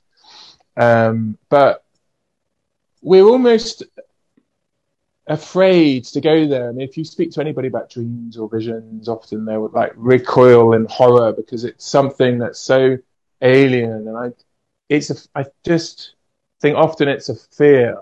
It's a fear of the unknown, maybe a fear of the bump, things that go bump in the night, and it's also a fear of mental illness you know, we have a,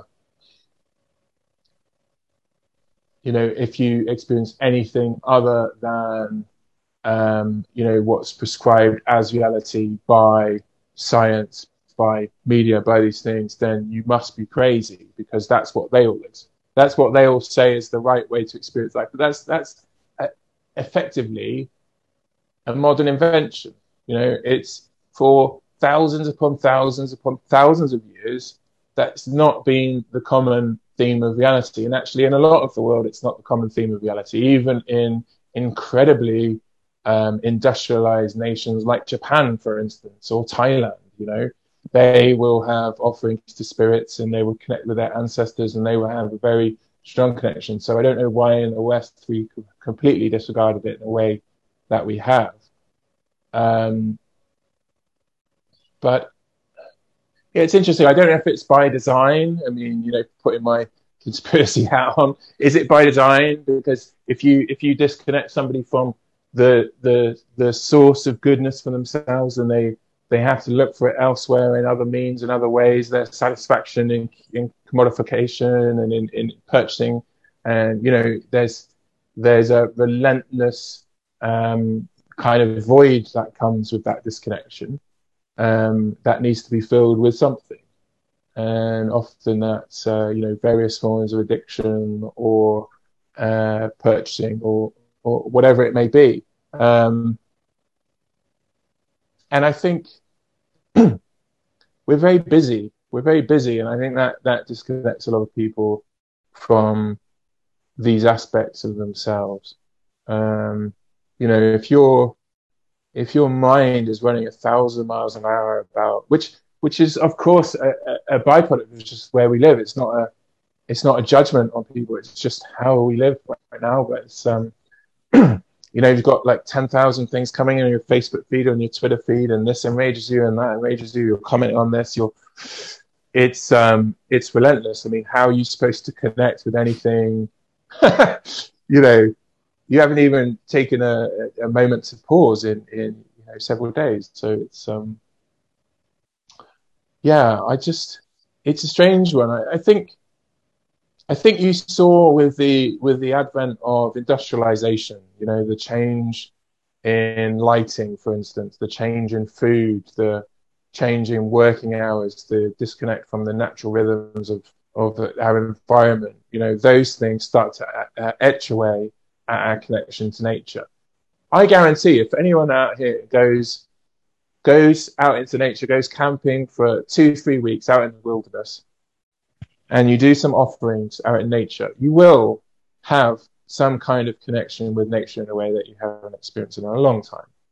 Because I know that because you're human and humans have this uh, innate ability to connect with the rest of nature, just like all the other animals and all uh, traditional, I wouldn't say, I, never going to say all, but a lot of uh, traditional cultures that I've come into contact with, you know, have this kind of archetypal story about a time when man could connect and speak to the animals and speak to the plants and um, it, it, and communicate directly with them.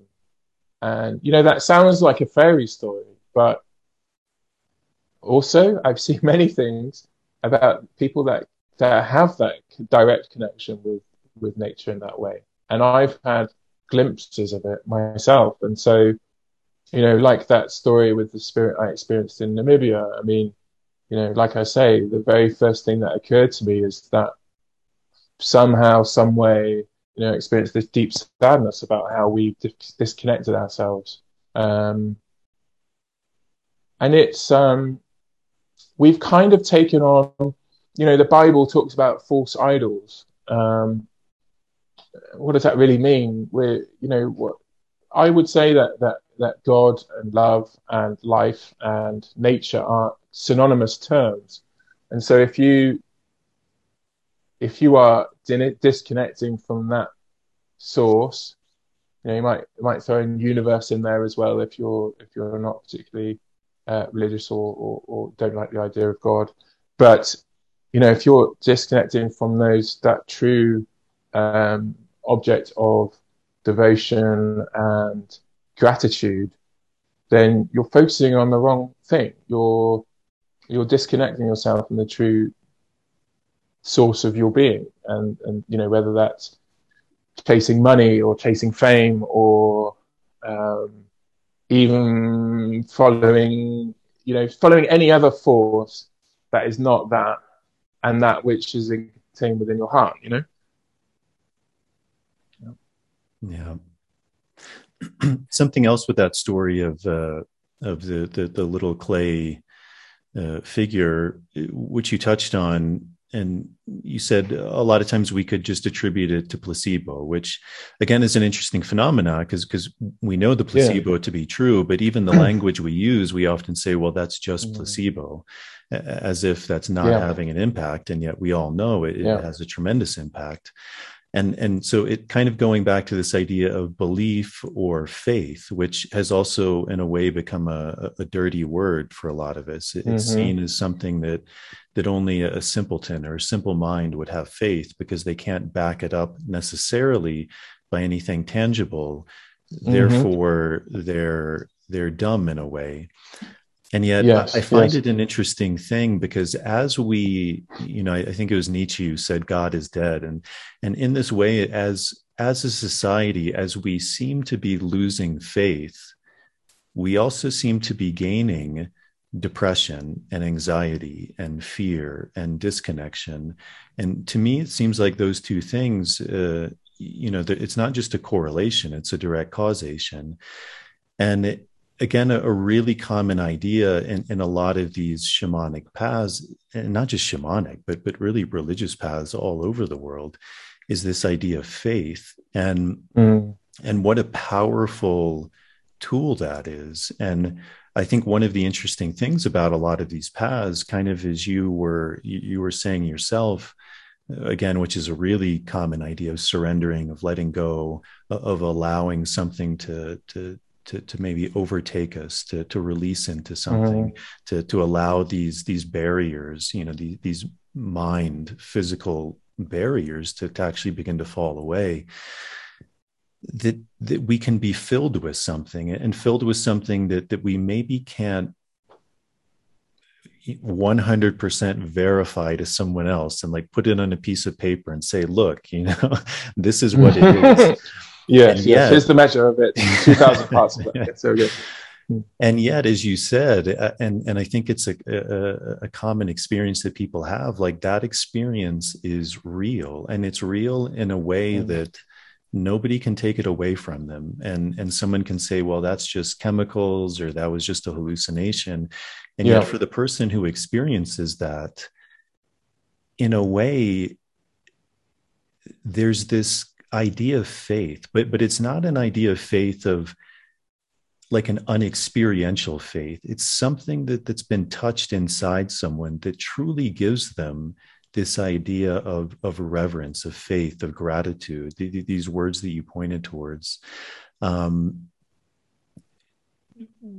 I know it's it's kind of a big question, or maybe like a, a I'm not sure where I'm going with it, but where do you think that idea of faith fits in and and, and uh, you know i don't know if mm-hmm. you feel the same but why do you why do you think mm. that that's potentially been been lost for for so many of us yes yes. I, I, well yeah I, I yeah i definitely like to speak that. I mean uh, yeah faith as you say real faith comes when when you've had an experience of something.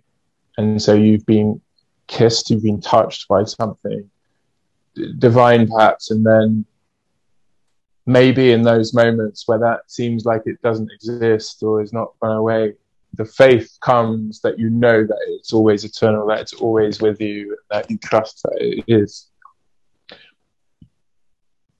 I uh, once met a sheikh, like a Sufi teacher, and he said to me, uh, darkness is nothing but the absence of light and and therefore when aspects of like doubt and uh, fear come in those are just they call it shaitan you know like the devil that the devil comes in and he pretends to be uh, it super so it superimposes himself in front of the light and pretends to be all and everything when in fact the light is there all along the devil's job is to show you, to tell you that the light doesn't exist, that love is not enough, that, you know, God is not there, that, that, you know, that it's folly, that it's ridiculous. That's his job. and he's doing a very good job of that at the moment. You know, in an archetypal um, aspect. Um, I, I, once had a uh, an experience in ceremony with the you know that powerful shaman that I spoke about in the beginning, where I had this experience where I was felt like I was drifting down into into hell, being pulled into hell, um, where there was nothing but blackness upon blackness. Literally, I was in a full lit, moonlit room, incredibly bright, and then it was like a veil of darkness came down in the room, and all light just got extinguished, and I was terrified. And I remember the somebody saying to me um, in the ceremony who I knew, just focus on focus on love. And I remember the voices just that's ridiculous. Don't focus on that. And um, you know that's that's a really common aspect of the shamanism as well. These these voices, these aspects of doubt that whisper in the shaman's ear and trying to sway them off in a direct, different direction. I'm sure you've experienced that, and many other people have. Um, this, you know, this layer of kind of fundamental darkness that some forms of Buddhism calls it, that tries, tries to obscure your you from healing or from light. So anyway, I'm um, I'm sat there and I'm going through this fear and sort of being pulled into darkness, and I just start saying the word love into my heart, just the word love, love, love, love, and I'm singing now the word love, and just there in the darkness was a small pinprick of light, very small. And I was like, oh, and that gave me a little bit more hope, a little bit more faith. And I started to sing louder love, love, love. And as I was singing, the, the light just got bigger and bigger and bigger. And my faith grew and my confidence grew until I was singing so loud and the light was so big it filled the entire room and just completely dispersed whatever darkness this was. And for a very brief second, I saw, I heard this kind of clapping and cheering, and I saw this, all these spirits, these hundreds of spirits, like these old ancient warriors from the from the Amazon, kind of standing out. They would look like kind of royalty, and sort of clapping. And sort of left me thinking like I don't see any difference between yeah, like I said before, I don't see any difference between you know what what we call in shamanism medicine and you know God's love, God's life, uh, you know life, uh, nature. These are all synonymous terms. It's kind of this thread of this beautiful energy which exists in the world, whatever you want to call it. And there's certain people who, who, who tap into it, and and so that's faith um, when you experience something and maybe you do go through darkness and maybe there are times when you don't feel it and that's okay it's just having the faith because you've experienced it before and knowing that you will come through the other side and experience it again and knowing that you wish to connect with those sources of light and not those sources of darkness which try to persuade you that it doesn't exist that you're an idiot that you know um, you, are doing something childish um, because those voices are there and they're very compelling. Um, and so I think because we don't have these structures, and actually, I think there's been almost, uh, you know, you can say what you want about Christianity or Islam or any of these religions, but a religion is designed to house, you know, with all its rituals and all its, uh, you know, stiff bureaucracy and all these things. It's like the, the box which houses an inner truth, which is the, the more mystical side. And all traditions have it. there's a mystical side of Islam, there's a mystical side of Christianity. You can't just, not everyone is willing to go to a cave and meditate to experience the mystical side of Christianity or Islam. Um, and so you need this kind of outer casing in to, to house it. But what it actually houses is something very true. And you can only point to it through proverbs, you can only point to it through stories. And people point to the stories as being wrong as some proof that the the the inner working, the inner mysticism is somehow um, you know proven incorrect and, and but that's the completely the wrong way of looking at it. The stories and the parables are only pointing towards something of which people experienced and trying to put these things into words. And so this box is housing this mysticism. And for some reason, there's been an ongoing effort in Western society for a long time, as Nietzsche says, you know, to destroy this box and to throw away the inner contents of that box. Um, and that's not a good thing, I would say, not a good thing at all. And we can, we can, you know, of course, there are, you know, travesties which occurred under religion's name. Um, however, you know, I'd like to argue that that is, you know, the folly of man that has taken those teachings and used them in ways which they were not intended. Um, but to throw the proverbial baby out with the bathwater, the the mysticism contained within the housing of religion is an incredibly foolish thing to do. Um, so so yeah, and why would you again? Why would you want to destroy that box um, and that jewel within it? Well, if you if if you know why you want something else to be more powerful. You want something else to replace it. And so that's the only reason you would you would destroy that box or and you know there's a you know and and call whatever power that you will um you know there are many forces which which try to put themselves in the place of that box so. Yeah.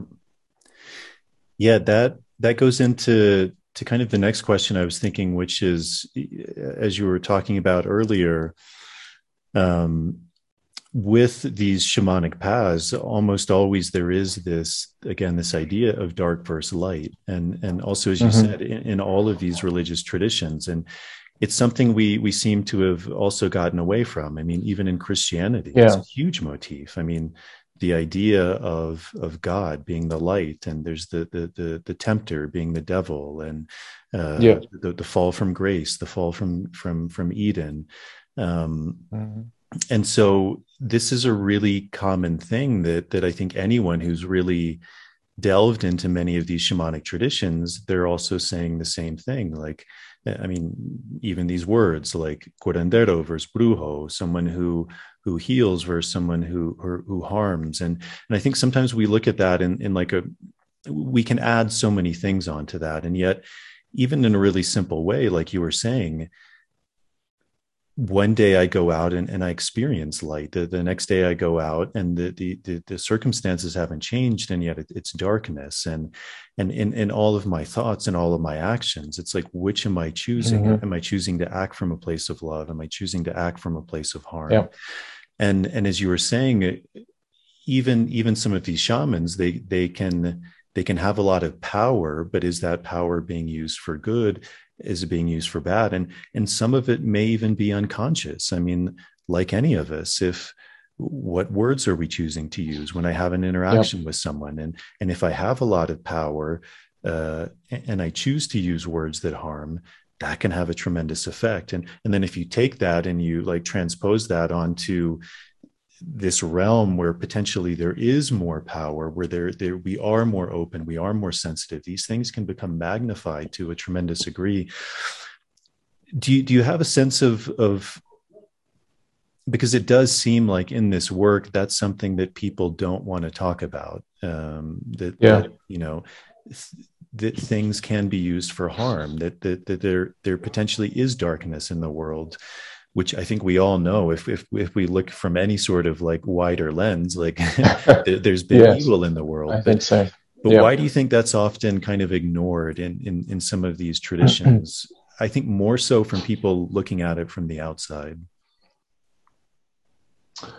Yeah, I think I think again, I think um, I think the propagation of kind of more Vedantic kind of ways of thinking in the 70s. I think that was a big part of it. This idea that, you know, there is just now, um, you know, good and evil don't really exist. And on one level, that's true. On one level, yes. On a universal aspect, you know, it is all one. We are all love. Um, that is true. And you can use that in your shamanic practice as well. You know, you know, love itself is a very powerful protection and it's a very powerful healing force. However, um, you know, there are times in life when no matter how much universal oneness that you have or good intention, you're hit in the face by a spade. And no matter how you mentally gymnastics away from that, you're still, it still hurts when you get hit by a spade. And so I think, yeah, I think that there is this interesting uh, dynamic which does occur where we deny the aspect of evil. and I think that is incredibly dangerous because it's very naive to believe that there is no evil. You know, on a human level, there is absolutely evil. We see it on a daily basis. And so we almost, you know, I, I, I see it, people almost disregard the, the element that um, you know, perhaps somebody could have nefarious purposes. Perhaps governments even could have nefarious purposes. Perhaps uh, nations could have nefarious purposes.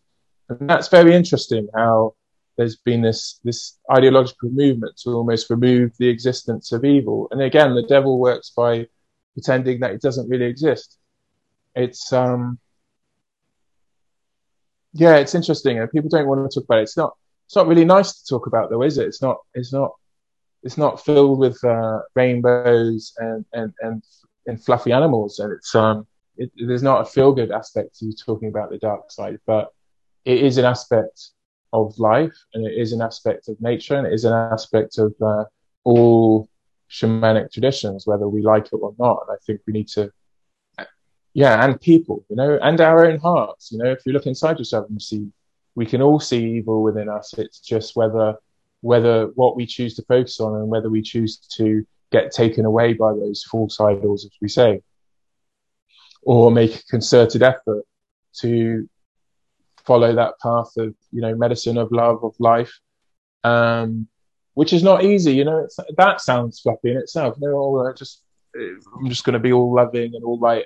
That's, it's a, it's a scary path to follow that. It's an incredibly difficult path to follow your heart. It's, uh, that's not an easy path. So, you know, it, takes a lot of courage uh, to do that and stand by your principles. Um,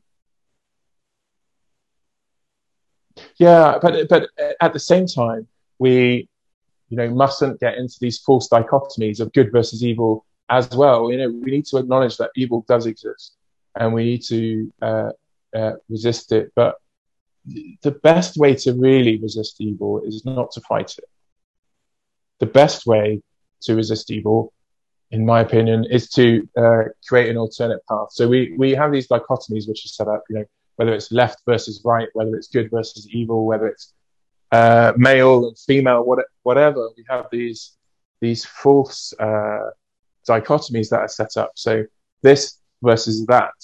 But actually, the answer is always somewhere in the middle.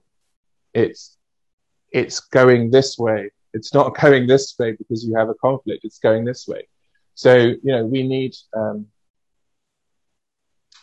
in such times as evil, you need um, people who are aspirational. They don't, they're not trying to fight the system. They're not trying to take down the system. They're not trying to destroy, but they are trying to paint a picture of medicine of life, of a way forward, something that's aspirational. So leaders like, you know, Martin Luther King, you know, who painted a beautiful, beautiful um, image for the future. He wasn't trying to fight racism. He wasn't trying to fight the um, evil forces of capitalism. He was trying to paint a picture, um, a beautiful vision for the future, or one of one of goodness. So I think we need to to do that in our own hearts, and I think we need to do that uh, as a humanity uh, to paint this uh, picture, which we can all agree is a, is a beautiful one, rather than fighting uh, fighting shadows, really. And I think, you know, for, for I say that we, we do need to acknowledge the darkness, and even in shamanism, I think shamans can get caught in the fight. They can get caught in the, you know, believing that they're virtuous because they say uh, spiritually beat up a, a, a brujo, for instance when in actual reality, what's happening is that they are slowly becoming what they despise. Um, unfortunately, that I've seen that um, time and time again. So you know, it's a fine balance between an understanding that evil exists and protecting yourself from it, um, but also not becoming the thing that you are fighting. Mm-hmm. It, it, reminds me, uh, my, my, friend Brian, who uh, has a, a, a, I think, a pretty good understanding and, and knowledge of the Shipibo language, and um, th- this word that's often used, hakun, as, as he described it to me, and we we speak about this uh, in in the podcast where I interviewed him. If anyone is interested in learning more about it, but this interesting idea that the word hakun is is usually translated as good, and uh, but he was saying on, on, a deeper level it means truth because that which is true is mm-hmm. inherently mm-hmm. good and and mm-hmm. on another level it means that which is life-giving that which that which feeds life that which is in alignment with life and mm. and so mm. not good would be that which is is is not in service to life that which is not true that which is not good and yeah. and i think it, it points to this interesting idea that you're speaking of which is this idea that that destroying or fighting, especially destroying, is much easier than creating. You know, it's much easier to say, well, to point out all of the problems and say, well, this is what's wrong, this is what's wrong, this is what's wrong. Let's tear it down. It's much more difficult to look at that. And as you said, to create something new out of that, to, to, to create a way forward that actually serves life rather than perpetuating that idea of dividing life of, of you know and it's not that it's not important to point out things that are wrong but the the yeah. way through that is to create is to to to unite life to to transcend these dualities and to to actually create something from that um it also reminded me because we have a, a, mutual teacher Ernesto, and, and I remember one day he was talking to us and he, he said something like uh, curandero no es fácil no es hi hi hi ho ho ho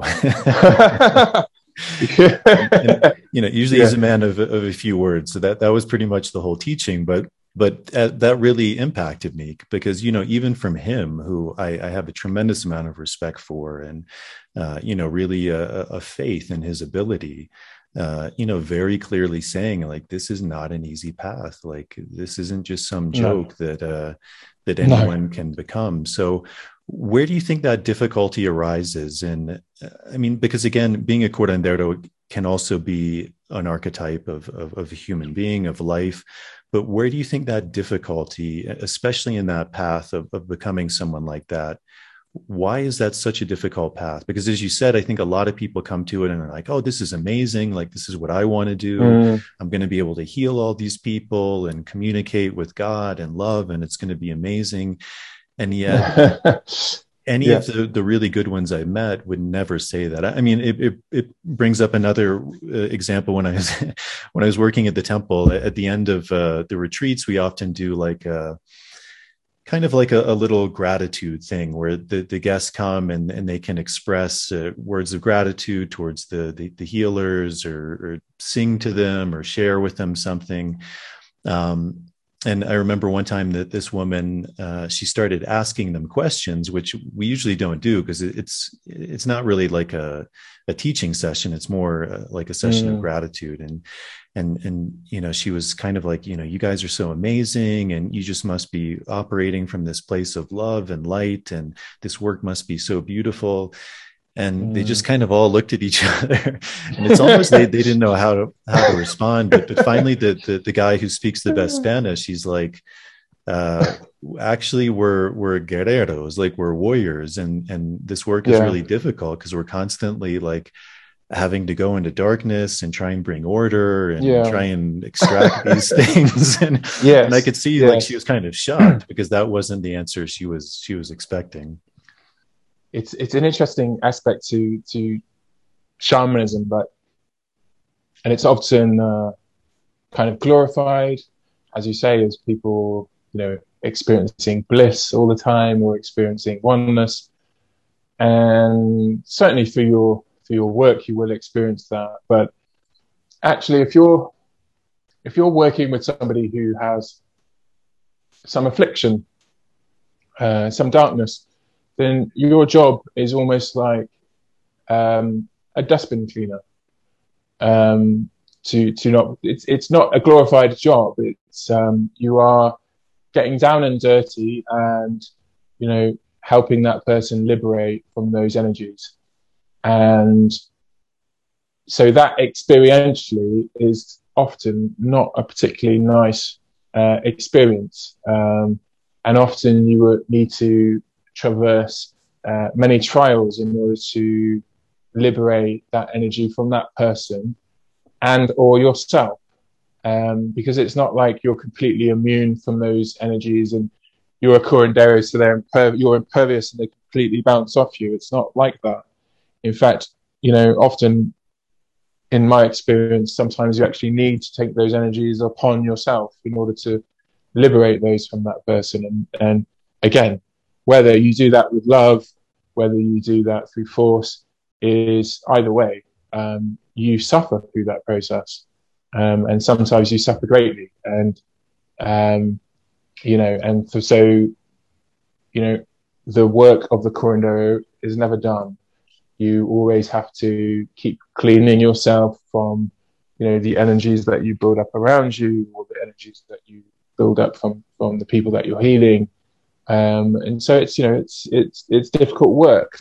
Um, and because you are interacting with these energies, sometimes sometimes life gets really difficult because uh, for whatever reason um, things are attracted to uh, because you are you know trying to work as a force for light um, so things will sometimes try to stop you doing that that's um, you know and sometimes that's incredibly difficult I don't know anybody who's been on this path that hasn't experienced extreme suffering. Um, it's just the way it is. So, um, yeah. Yeah. Can you talk a little more about that? Because I think that's also something uh, which is really important, which a lot of people don't necessarily think, but I mean, that's been a, a big part of my journey and learning process, and, and the people I've worked with is is often this idea. And again, it's a very common shamanic motif, which is this idea of suffering. And and even mm-hmm. when working with other people, there often is this quality of taking on something to be able to release it or to, to mm-hmm. transmute it or even if it's not taking it on like really going into that person's experience and and sometimes mm-hmm. that can be a, a, very dark place a very hellish place and, and learning how to navigate yeah. that how to how to clean that and and i think it's something that um and and i think i was probably guilty of this too when before i started doing this work was was not valuing the work that these people were really doing and uh, you know even things like arguing yeah. about price like oh my god that person's charging you know $50 for a ceremony you know, someone else is yeah. i can get it for 20 and but then yeah. stepping back and realizing like that is a tremendous amount of work yeah. that that person is doing uh, you know in, in western medicine we we value doctors at, at at like the highest cost. I, I mean, medical treatment in, in most of the places we come from is enormously yeah. expensive. I mean, thousands, tens of thousands, sometimes hundreds of thousands of dollars for yeah. certain treatments. Uh, so, but but that aspect about about either navigating or, or, as you said, sometimes even taking on that that that that illness of that person.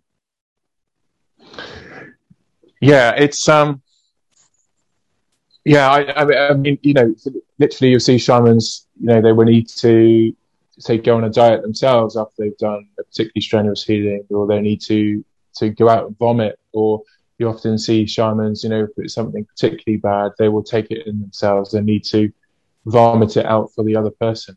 So they're literally, like you say, taking the illness on um, themselves. Um, and yeah, I think you know, especially if you're new to this, you don't really have an understanding of, yeah, the level of sacrifice these people are making on behalf of you to be able to liberate from your suffering. And it just seems like they're just singing some songs or Um, you know, they're just shaking a leaf. Um, don't get me wrong, there are shamans who do sit there and sing some songs and shake some leaves, and they don't do the work. You know, there is a difference between somebody directly going in and doing the work and somebody just sitting back and just running a ceremony. There's a very big difference.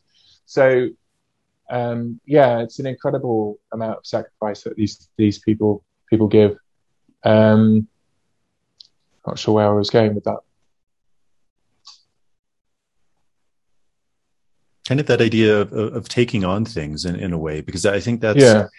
For for people maybe outside that's not something that they would ever really expect in a way that that, that someone is is helping them to take on that to to to be able to navigate it and, and it's also this interesting dichotomy because you know at the end of the day there is a huge part of this work is is that the, the patient themselves have to do the work like they they have to be willing to go Yeah. into certain things as well and yet Correct. not also realizing that the that the space and and in that kind of co-creative experience what the and as you said there there's certainly plenty of people who aren't doing that work but but very skilled doctors practitioners uh, healers Yeah. however you want to call them are doing that work um Yes.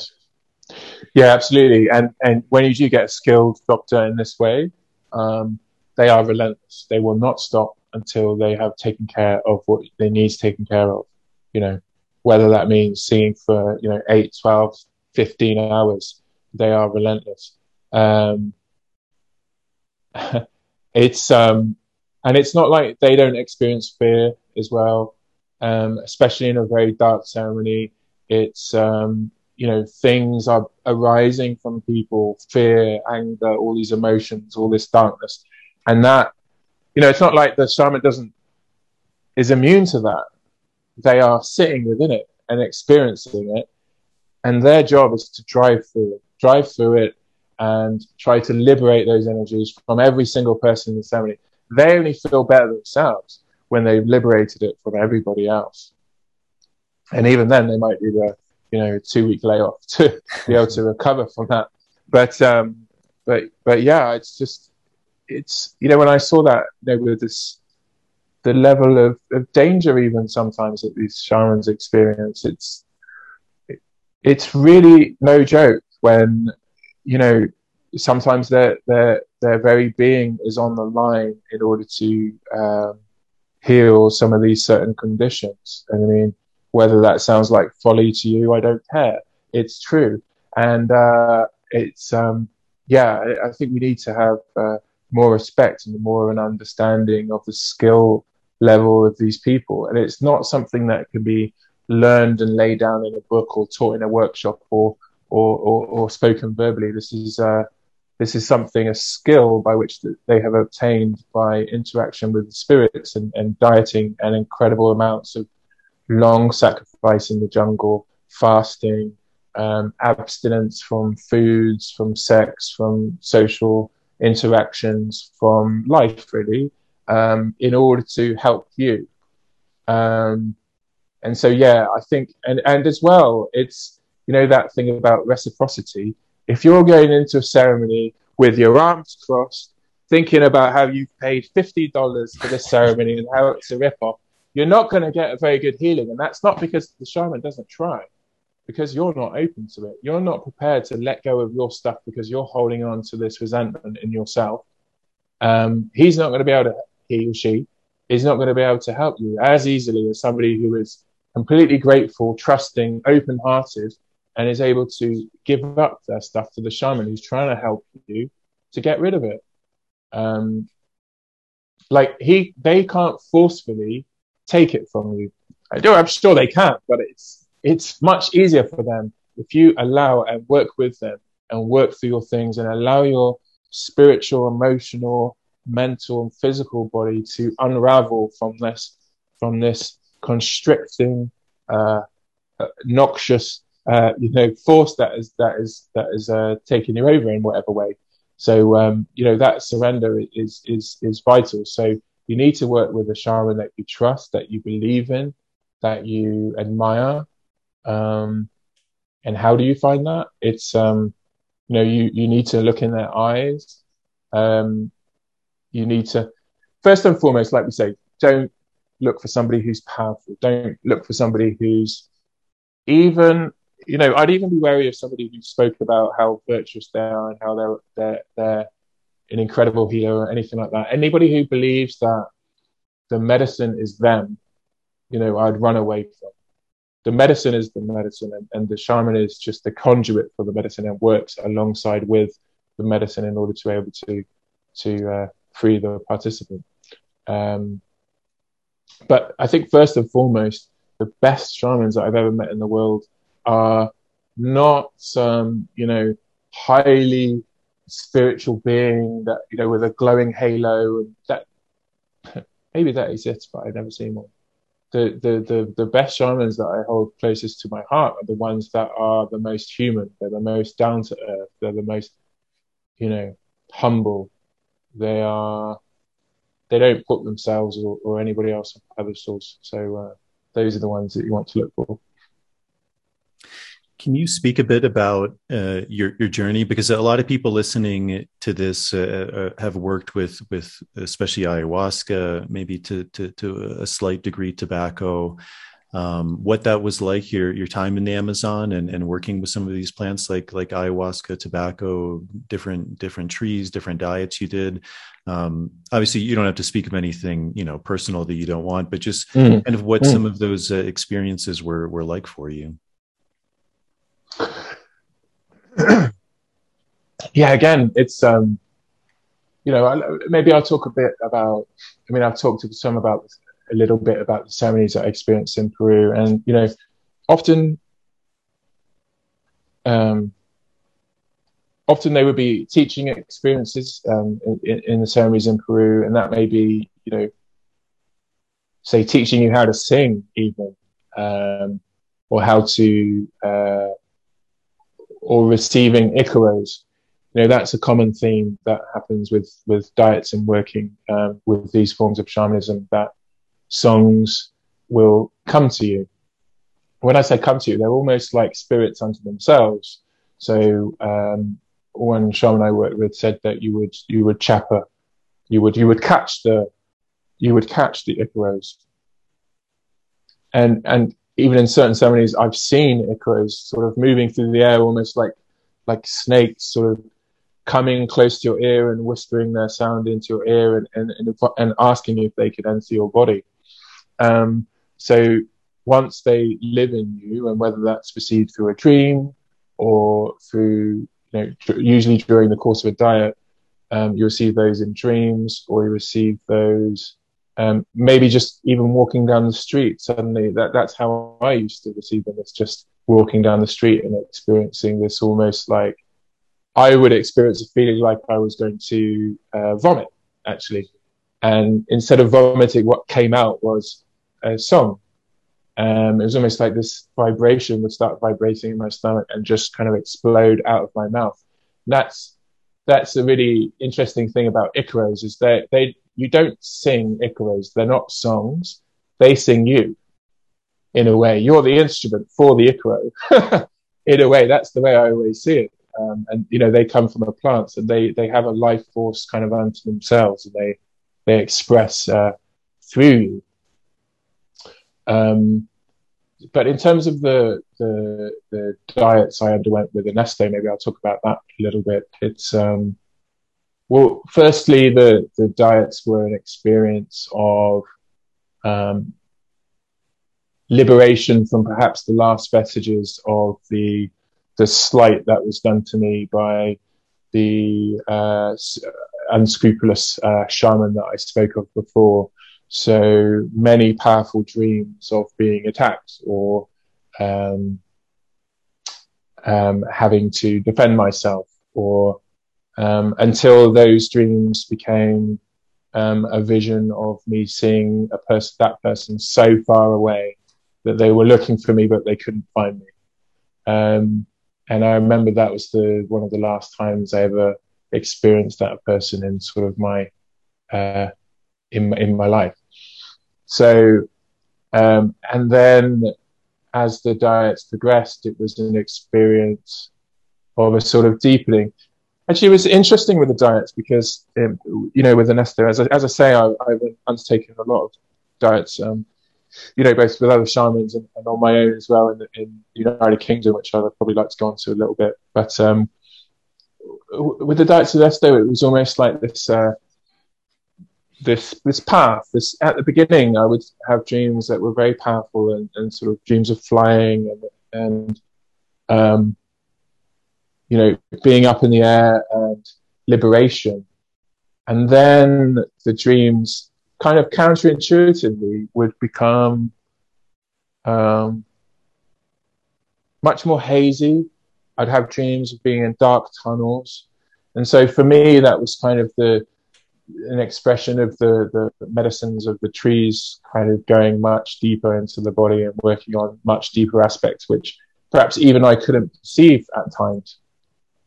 And I think that's, you know, certainly where the faith aspect comes in because, you know, you've had all these amazing experiences at the beginning and then they go away, but that's, it doesn't mean nothing is going on. It was only until, you know, towards the end, towards my final series of diets, um, you know, there's never final, but my final at that time. Um, that I would experience again this kind of re-emerging from this underground place to uh, a more liberated perspective. And actually, uh, the final dream I had on the final day of my diets was an essay was me um, working with uh, working in McDonald's and it was a beautifully clean kitchen, but there were no customers. And I remember very clearly seeing the uh, one of the one of the manager's uh, labels, and it said and it was all in gold and it was shining, and it said the word charm. And she said to me, uh, "Your work is now done. Um, you can have some time off now." And she opened the door and outside was this all these trees, and they were trees from England actually, but they were multicolored and rainbow, kind of jewel encrusted, and it was this incredible experience of stepping into this beautiful energy. And I looked up the day after the meaning of Shan, and it means blessings from God. And so I remember, I remember thinking, wow, uh, that's you know just just how and that's another expression of faith as well. You know that that that, that time through the diets when you didn't think anything was happening, that you just thought, right, why am I doing this? And you, you know, you're experiencing again a lot of suffering, um, especially with drinking tobacco. You know, it can be quite uh, arduous um, and sometimes painful. But um, you know, this this moment that it all came full circle, and then you experience this uh, liberation. Um, you know, and then everything from then on, I lived in complete bliss there on after. Um, of course, that's not true, but uh, you know, actually, the diets, what happened afterwards was was really for at least six months, but probably you know more honestly, more like a year of integration of those processes. And it almost felt like these these incredibly strong energies were inside me that were still working away and expanding and opening. And that would throw me into some actually feeling, um, again, going into sort of bliss and then darkness and then bliss and then darkness. And other people I've spoke to sort of experienced this as well. It was almost like a replay of the diet, but in high speed. And that would that would repeat over the sort of course of the year, and those oscillations would would eventually slow down until they flattened out into a plateau of stability.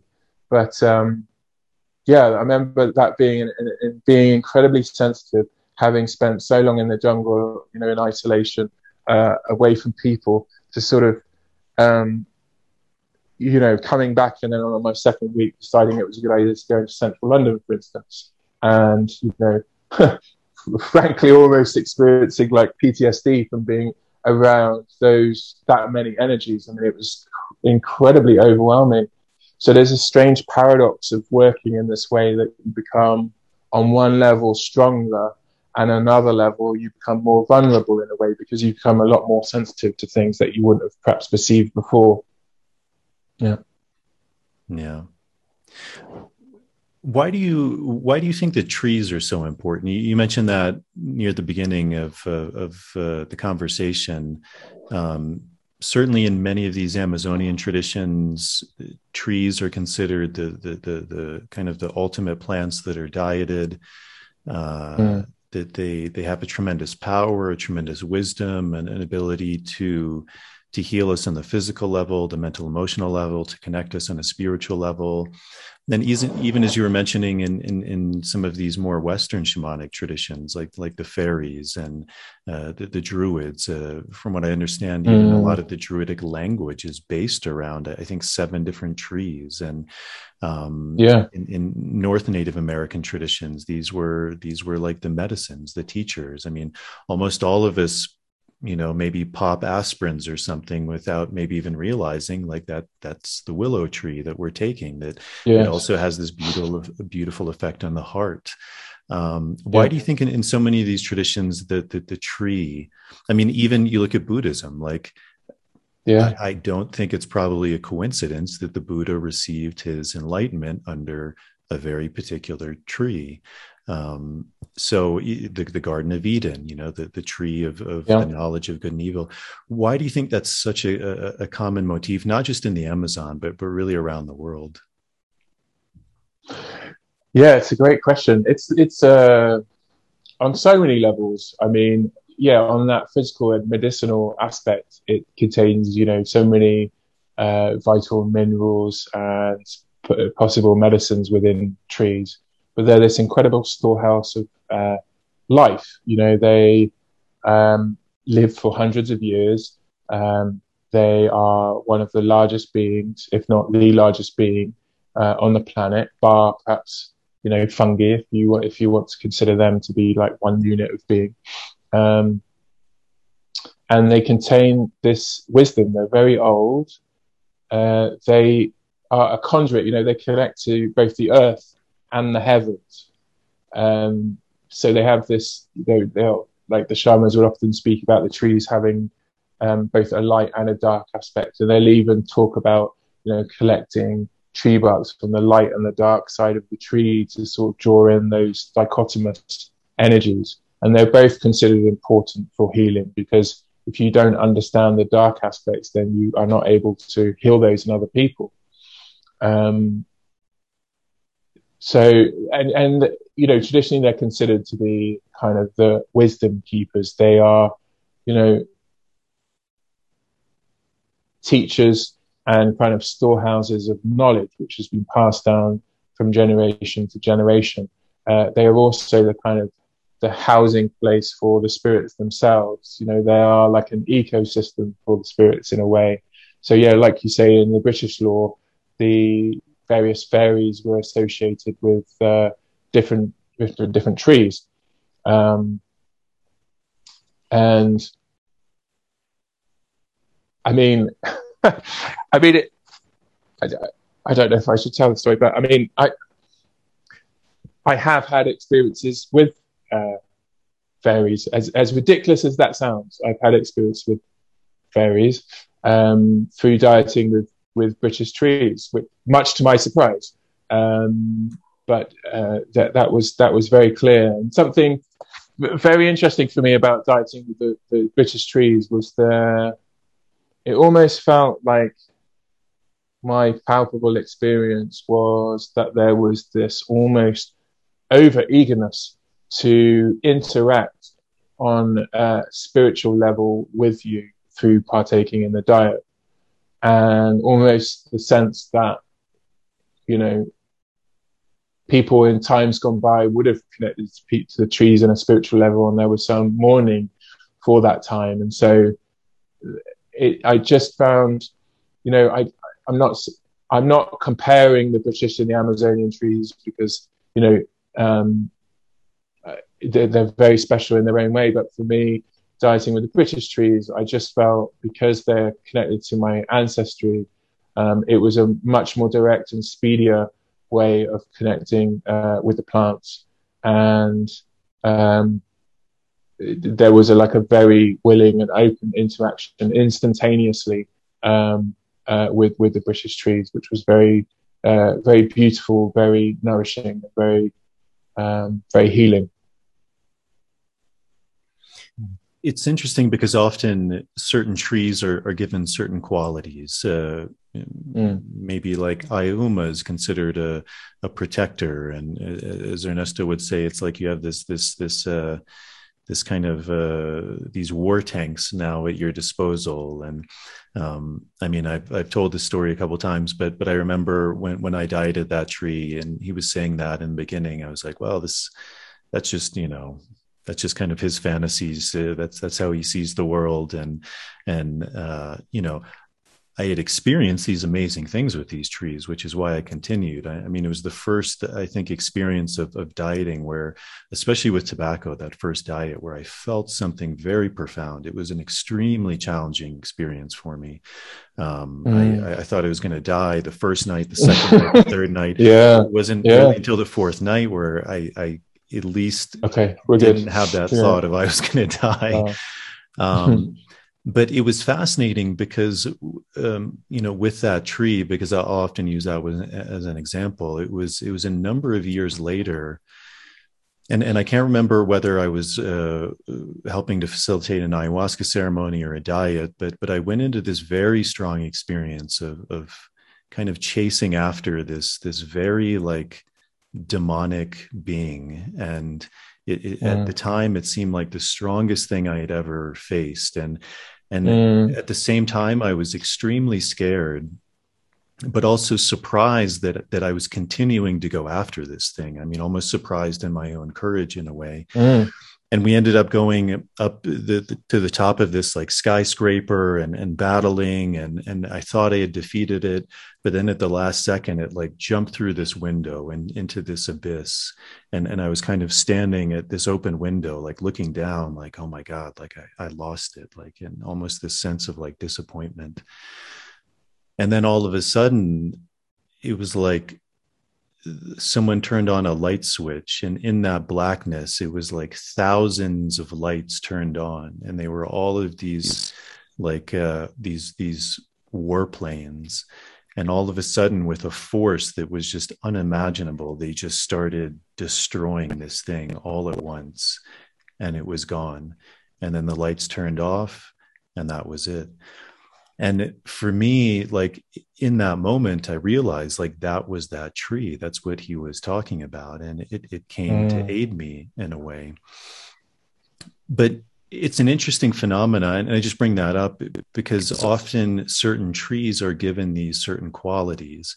And and i often remember in the beginning thinking well is this just you know if someone tells us this then we we naturally begin mm-hmm. to think that or to dream that but through having done this work now uh, more and more it's it's a common motif that i see that people experience certain qualities when they die of certain plants or trees that even if i don't implant yeah. that seed before there's these very common things that come up so i don't know if that's a common experience for you but but if it is where do you think that's coming from because i think for a lot of people like we we may realize that in a certain way like we we would drink chamomile to to calm us or uh, you know rosemary may have a lot of like internal heat or fire so maybe people use it for their hair to stimulate hair growth. You know there's still a, a very strong tradition in some sense of, of, of using plants because they have specific qualities. But i think most people if we said well this tree has a spirit it has certain teachings that that only this tree will teach people would be like that seems kind of crazy and yet also from my experience that's something i've seen to be true. So where do you think that's coming from? Because you also mentioned this idea of like of, of, a fairy and that was a very common thing in a lot of western shamanism was yeah. each tree had its fairy. It, it had its property. It, you can even look mm-hmm. at a lot of these old dr- i mean i was really fascinated a, a number of years ago. I, I remember seeing this this old painting and it, it was about fairies. And she was surrounded by by different plants, but the, the plant she was sitting under was Toé or Datura or Devil's Trumpet. Mm-hmm. And mm. is that just completely random? I would doubt it. it, it, mm. seemed like a very specific sign of like, hey, this plant, that's that's what it's inducing is this experience of this particular thing. Mm.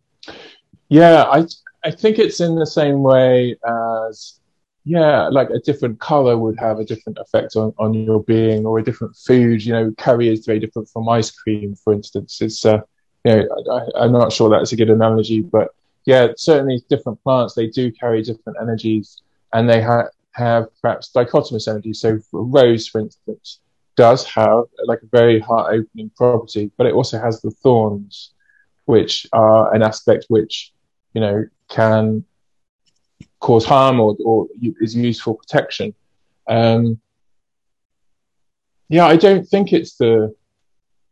It, it, yeah, because I've had um, also, you know, many experiences of experiencing those properties of those of, of the trees, um, you know, through ceremony, um, and experiences of sort of becoming the tree or being enveloped by, protected by, or assisted by these plants and trees or um, taught by um, or communicated with by. Um, so I have um, experienced some of the, the, the lore in which the shamans talk about through those ceremonies. Even the little people that I talked about in the beginning, you know, they were particular to a tree which I was working with at the time. Um, but in it, in other aspects as well, I've also experienced the opposite, where somebody will talk about a tree as being this aspect. So particularly, you know, some trees I've worked with, some people may consider to be, you know, all trees have an aspect of dark and light, but some people consider them to having more aspects of, of darkness within them that needed to be sort of transmuted and understood from and, and learned from. Um, but my experience, in fact, was completely the opposite. In fact, so filled with light and bliss and beauty and and and, and sort of divinity which was completely surprising uh, uh, to me. Um, so I think you know there is an aspect that you know the plants have a personality and they have a nature unto themselves, and much like you know the humming, uh, the, the the bumblebee likes a particular plant in my garden which has uh, nice blue flowers. You know, uh, birds might like the uh, the rose bush I have up there. So different spirits I think are attracted to different ecosystems of the trees. I, I'd imagine and um, yeah, I think it's I think it's a bit like that. There's these kind of ecosystems which develop around them. Um, yeah. You were speaking about when you were with the Bushmen and, and this dance and and this idea that they were putting this thing in your stomach. The, I think you called it the the num. Um, yeah and it's it's something I've experienced, and I think a lot of people have. I think you also mentioned this idea of heat, and you were also mm. referring to some of these other traditions, like like in, in some of these Chinese traditions, the Dantian, where we're holding this power, and it's something I very much experienced with tobacco, with with, with different mm. trees, was this like internal heat, and and also this sensitivity that you mentioned. I I, I, would often remember coming out of diet and just wanting to go to Iquitos just to like be surrounded by some life to, you know, to yeah, and then regretting it. yeah, yeah, yeah, and exactly. then and then usually regretting it. But you know, like one of the things is I, I would want to check my phone to like to just say to mm. to friends and family like, hey, I'm, I'm still here, I'm alive but I, I, would remember very clearly, like after a few seconds of holding this phone, the heat was so intense. It was almost like a, I was feeling the heat coming from this phone into my body, and it was this oh, wow. internal heat. And I'd have to put the mm. phone down because it was too much. And just remembering, mm. like through a lot of that process, it was like there was this internal heat that was developing um, and mm-hmm. and that also again seems to be you know you're even mentioning like this this uh, I don't know if it was a Tibetan practice but like this generating of an internal heat. Do you think that's mm-hmm. something that that's that's correlated to to some of these shamanic traditions and and and why that is of, of kind of generating this internal heat? I I, I do, and, and but perhaps different um, shamanic traditions have different ways of developing this. Like I would consider, you know, there is no real difference, I think, between this concept of, um, you know, they consider that comes from the animals or, or even some plants sometimes. Um, there's one particular plant by which they believe that it comes from. But I don't think they would have much of a difference consideration between that um, and the um, which is acquired from plants um, through through the diet. So I think there is definitely some relation. And in fact, you know, even when I went to um, to see the Bushmen, they you know they said that you you were already full of of num. So I must have acquired that from somewhere. I think it's from the work with the plants. Um, so what is that? It, it's it's perhaps best um, best describes as, as, as, life force, I guess.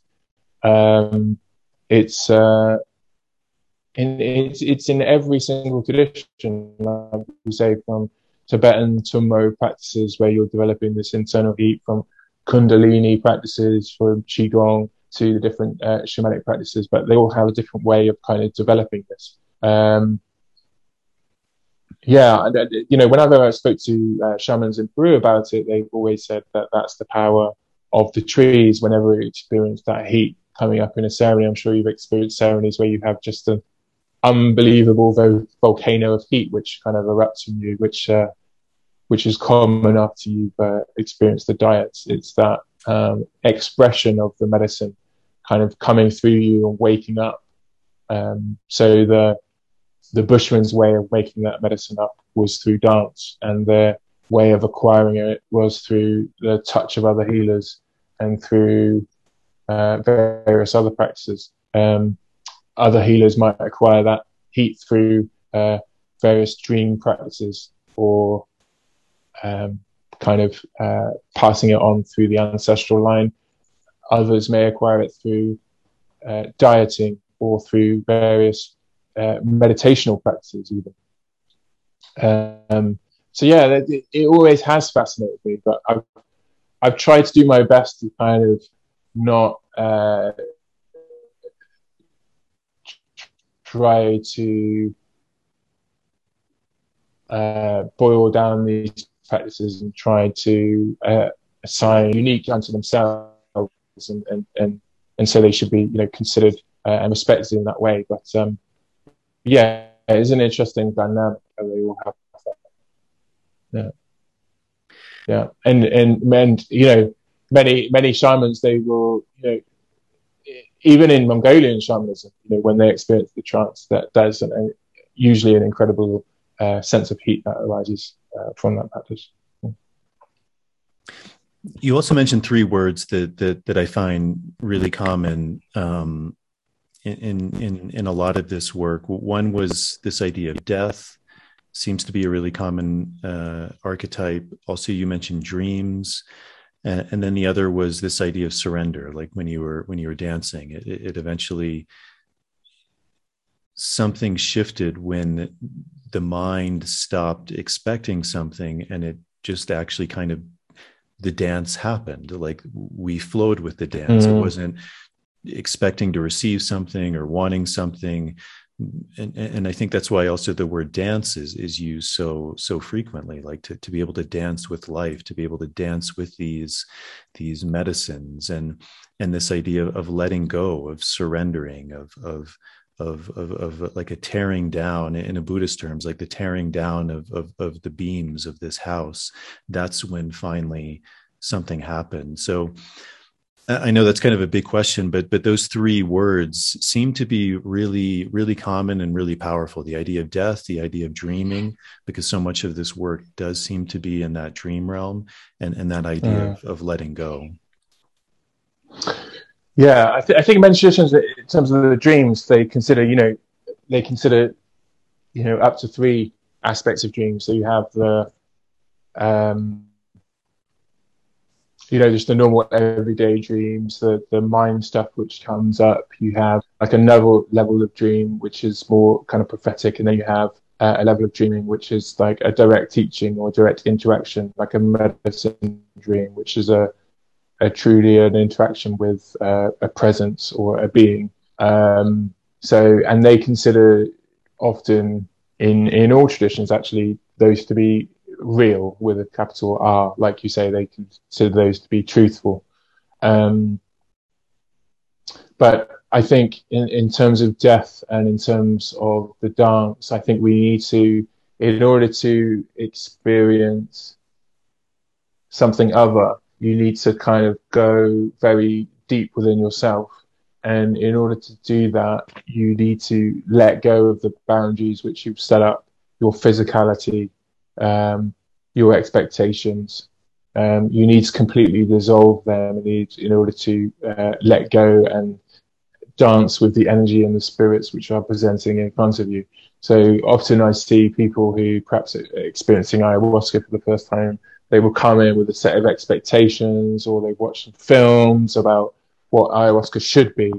Um, and they'll go in with this kind of mindset and that, so they are not experiencing what is presenting to them in that moment, which might be an upset stomach, uh, various strange thoughts that are going on in the head, but that is the experience that you're having. And until you surrender and engage with that, that's flitting around in your face, trying to grab your attention, but you're trying to look over here. It's trying to draw your attention in, so you to engage with it in a conversation. If you're looking over here, you're thinking about your phone, or you're thinking about dinner, or you're thinking about um, those intentions that you're not getting, or I'm not getting those wonderful visions, you're not going to interact with this. And this is a thing that's going to take you. I'm waving my hand by by the way, anybody who's listening to the podcast. Um, that's that thing that is waving in front of your face is going to be the thing that pulls you into that other realm, other other reality, other other state of existence, that teaching. Um, so you have to, you know, you have to be, um, you have to humble yourself. You can't go into this stuff being big you have to be small. And when you're small, you get out of the way of yourself and then you're able to experience what's there to experience. And I think with life as well, you know, you know, it's very easy to go through a whole day and then at a blink of an eye, you look up from your phone or your computer, especially those people who, who, work on a computer, and you know it's dark outside, and you you can't remember anything about what's happened in the day. You're not really experiencing it. You're you're kind of locked into that reality, aren't you? Locked into this kind of cyber reality. But in the same way as you can easily lock into that cyber reality, you need to lock into a more way of connecting to nature. You need to get out there and engage with the plants, really see with your eyes, really experience nature. Um, and that's the way we're going to connect a bit a bit deeper to nature, as if we we surrender into that, we we immerse ourselves in that, and realize that we are um, you know, small creatures, animals, beings of nature, and, and position ourselves in that way. You're also speaking about this idea of the heart, and and and what a common theme that is. Uh, you see it in Christianity. Uh, I mean, the Jesus is very often represented as as like his heart is on fire. It, it's it's full. Yeah. It, it's full of love. It's full of light. Um, yeah. I think even the the Egyptians, who I, have always been fascinated with, and I, I could be getting this wrong, but uh, I remember it was really interesting because even when I was younger, from a more Western perspective, there was very little focus on the heart. That that even this idea of consciousness, of the mind, of of everything was focused on the brain. And mm. for the mm. Egyptians, they said like the seat of consciousness was in the heart and and i remember mm. reading by you know kind of academics like well they just they were silly they didn't know. We actually know that it's the brain that's doing these things. But, yeah. but but for them it was the heart. Like that was that was the seed of the soul. And and and again that seems to be such a common thing. Um why do you do you have any sense of like why the heart is such an important uh like organism? Because i think we can a lot of us like realize that in some way too like we get we get heart pains i mean even when we're speaking about love mm-hmm. which is mm-hmm. what so many of these these traditions are pointing towards you know we we we have like a pangst you know we say a broken heart when we when we lose that love like the heart is a very very sensitive organ and yet something yeah. that we don't necessarily put a lot of thought into we you know even in so much research like it's it's it's it's on neural pathways and you know but, but it's yeah. almost like we yeah. forget about this this this organ which literally you know even like the word spirit it, it, comes from like these latin words like like respirar which is the same word as mm. spirit to to breathe and to to have that that inhale exhale that beating heart the the expansion the contraction is is truly what it means to be alive. Yeah absolutely. Yeah thank you for that question. Such a beautiful question. I mean I, I was watching a, a, a little documentary on YouTube last night about the life cycle of a chick Okay. And the very first thing which is developed in a chick is its heart. Like you will see, the very first thing that develops is a small uh, one millimeter beating heart. So this is, um, I believe, true for humans as well. Though someone's probably going to correct me. Um, that this is the first um, organ that's developed in our body. It's the first point which receives uh, life in us. Um, in various Sufi traditions, you know, the uh, seed of life is placed within the heart. It's that aspect of God um, which is a part of reality has been positioned in your heart, and it's that connection uh, to life that you have. So it's something that we need to foster. Again, in Sufi tradition, they talk about that the heart is obscured, that it's covered with dust, and that we need to remove that dust in order for it to reflect cleanly the light of blessings. And so yeah, in, in literally every single tradition that I've seen, the the soul, I because i am fascinated by the question, what is the spirit um, and where is it? And without fail, every single tradition says that the the spirit is somewhere within the the chest cavity, from the uh, xiphoid process um, up to the, uh, the, the neckline, somewhere within that region. Um, so, and and they're just they're just very clear with it. I, I, just every single time I ask, "Where's the spirit?" Oh, it's there. There you go. And um, and you know, different traditions have different um, interactions with the spirit. Perhaps they have different conceptions of the spirit. I would say the people who had um, the most definite and kind of refined understanding of what the spirit was was actually uh, the Aboriginal healers that I worked with. He had a very direct, visceral understanding of the, the spirit, how it worked, how it would move, how it interacted, how it how it would leave uh, through dreams, and um, for me that was very interesting. Um, but I think it's as simple as it's your your connection really to divinity, um, often expressed through the crown um, from the heart, um, which is why you see you know various paintings of, of various saints with with a halo. Um, but yeah, it's your connection to divinity, and it's your connection to your own spirit, which is the the closest thing that you have to divinity. It's your own personal divinity, also. Um, so yeah, anybody uh, wanting uh, to connect more deeply with anything uh, spiritual, you need to focus on the heart. And that's why, you know, sometimes I see things like, um, say, the mindfulness practice. Um, I think sometimes such practices, not always, but sometimes can become uh, quite cold and, and, and hard um, because they can be quite uh, uh, mental, mentally focused they don't have that aspect of uh, the, the warmth of the heart. And so I, I, think this is a really important aspect to bring into your your practice and ground yourself in that being of the heart.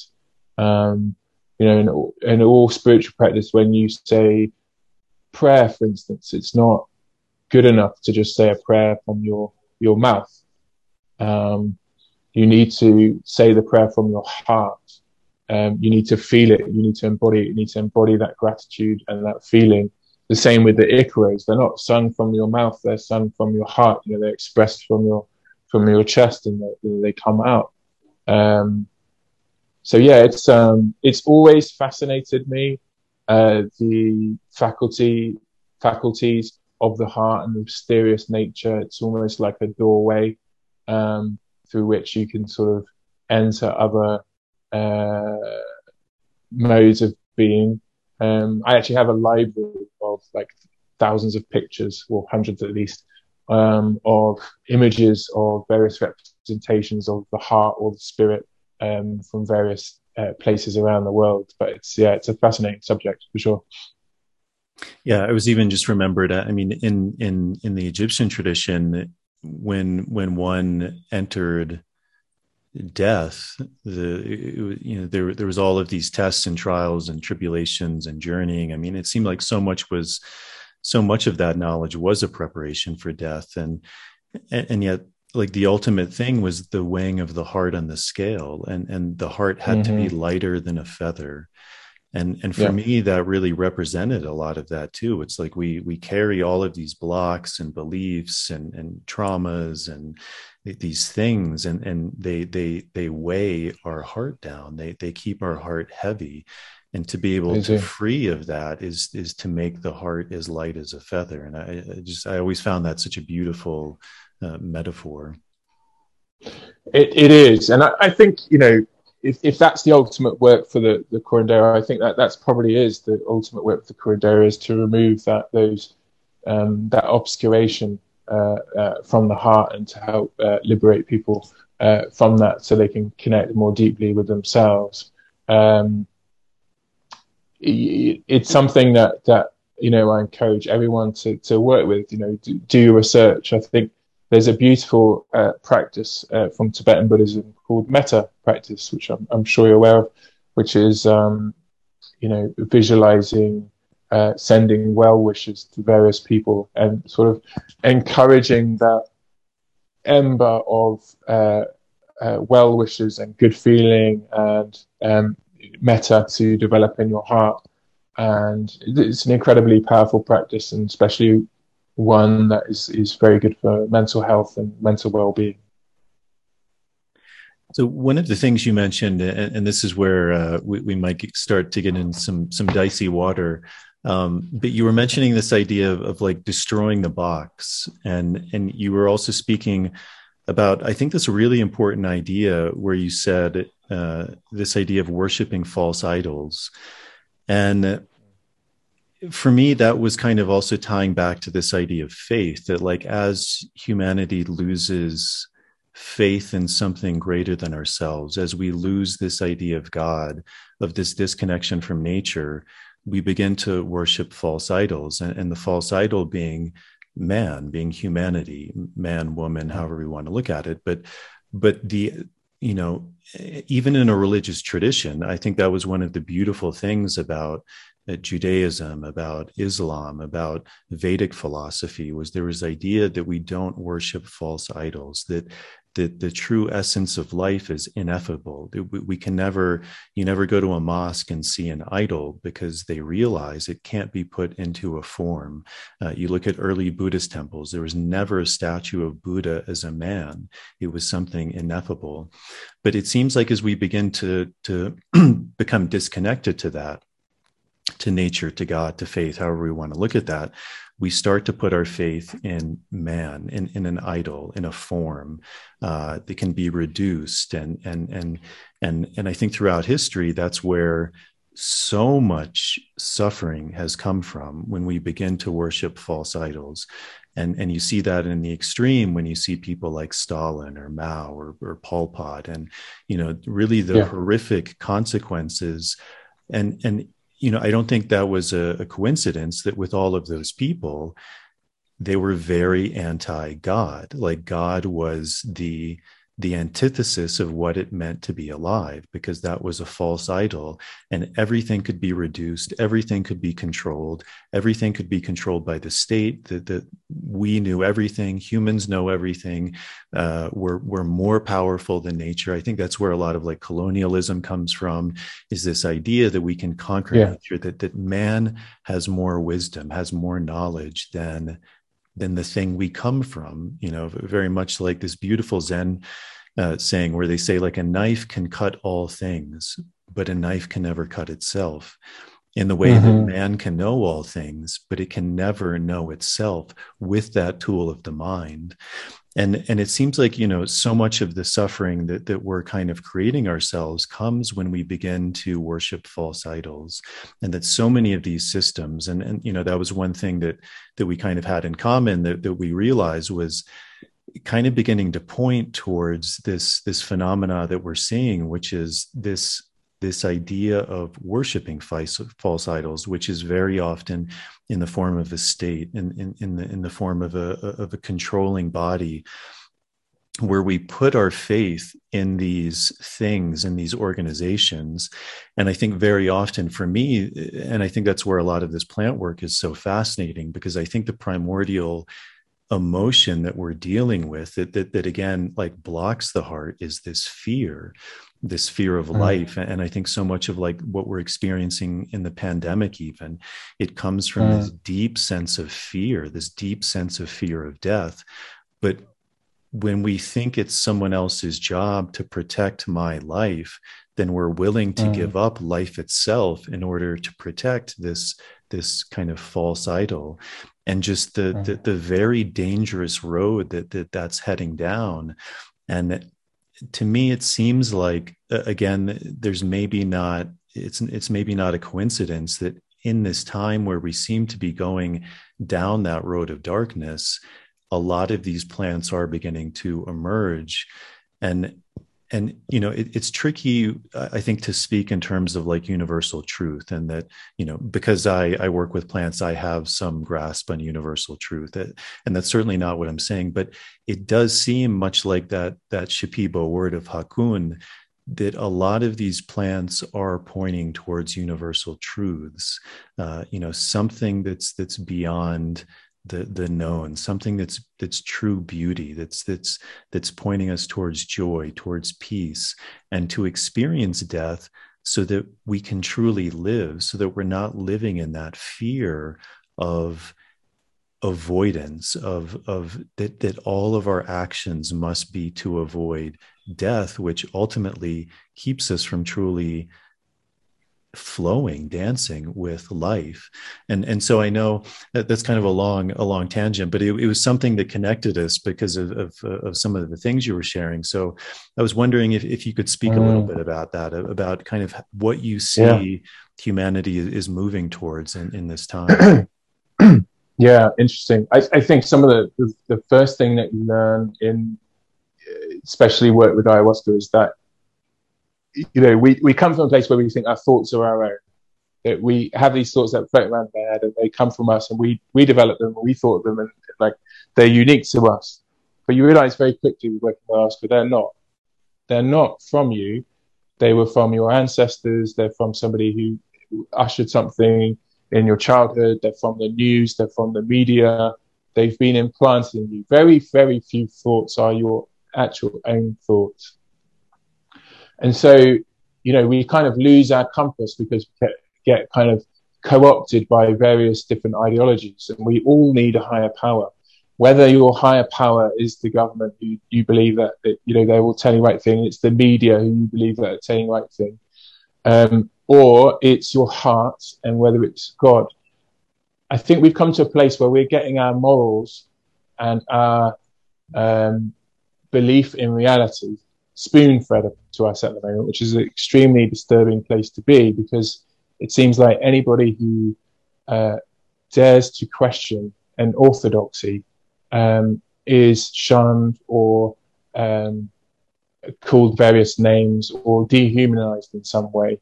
Um, these are all mechanisms that have been used obviously throughout history and for a very long time. So I think that's a really dangerous uh, precedent to be to be going down. And I think it's, I just see those dynamics playing out more and more. And to be, just to be frank, um, I see at play somewhat of what I would call um, ideological possession, um, which is, you know, these ideas which are not your own have been infiltrated so much that you you, you are unable to see um, any other uh, argument or any other form of logic or any other form of reasoning. Um, for me, the highest principle must be life. And that's such a beautiful word, that hakun. Um, you know, if you listen to, um, you know, some people may not like him, but I, I like him very much, is, um, is, is Jordan Peterson, who talks about, you know, mythology and archetypes a lot and has a lot of wisdom, and I believe, um, and speaks uh, to this idea of truth. And his interpretation of the idea of truth is that that brings life or that that brings goodness, um, which is, you know, almost identical to that idea of hakun.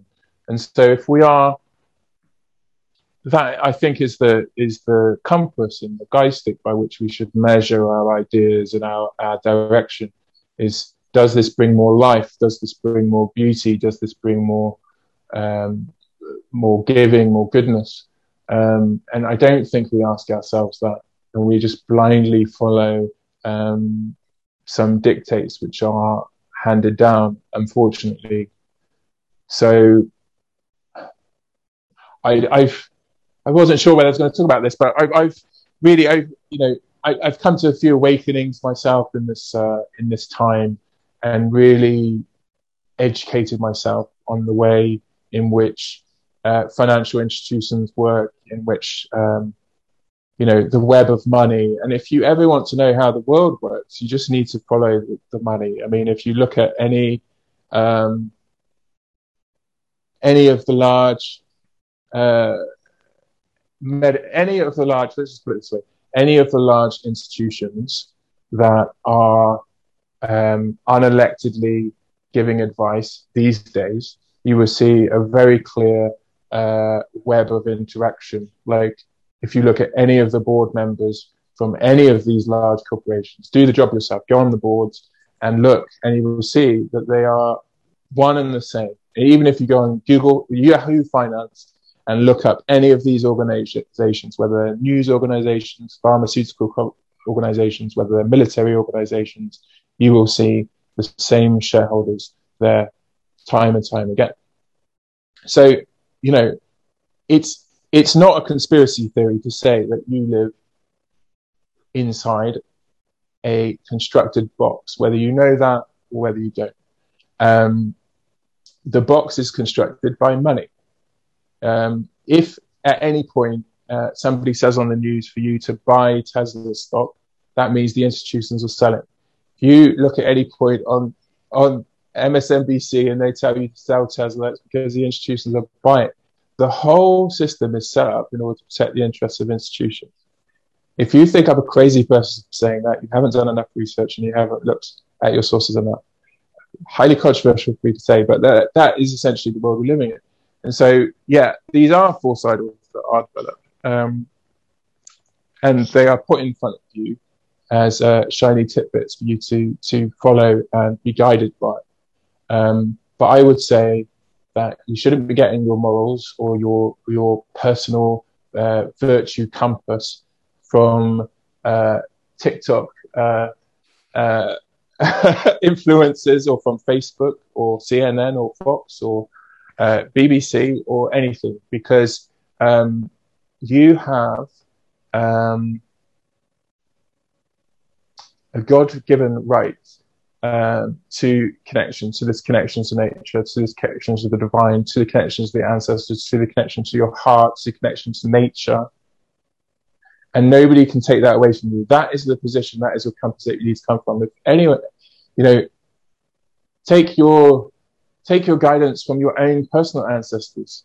How would your grandparents act? How would your great grandparents feel in the current situation? How would they feel? How would they act? Like, take uh, take your inner guidance from your own inner guidance. Uh, it's so important, and just because I used to have these dreams when I was a kid about standing up in front of uh, thousands of people who were telling me that I was incorrect, standing there and saying saying to them, "No, no, no, I believe that I'm right." And there's been there's been examples, many examples in history, in which the majority have been clearly extremely, extremely wrong. And so the herd is not the right way to follow. The herd is certainly not the right way to follow.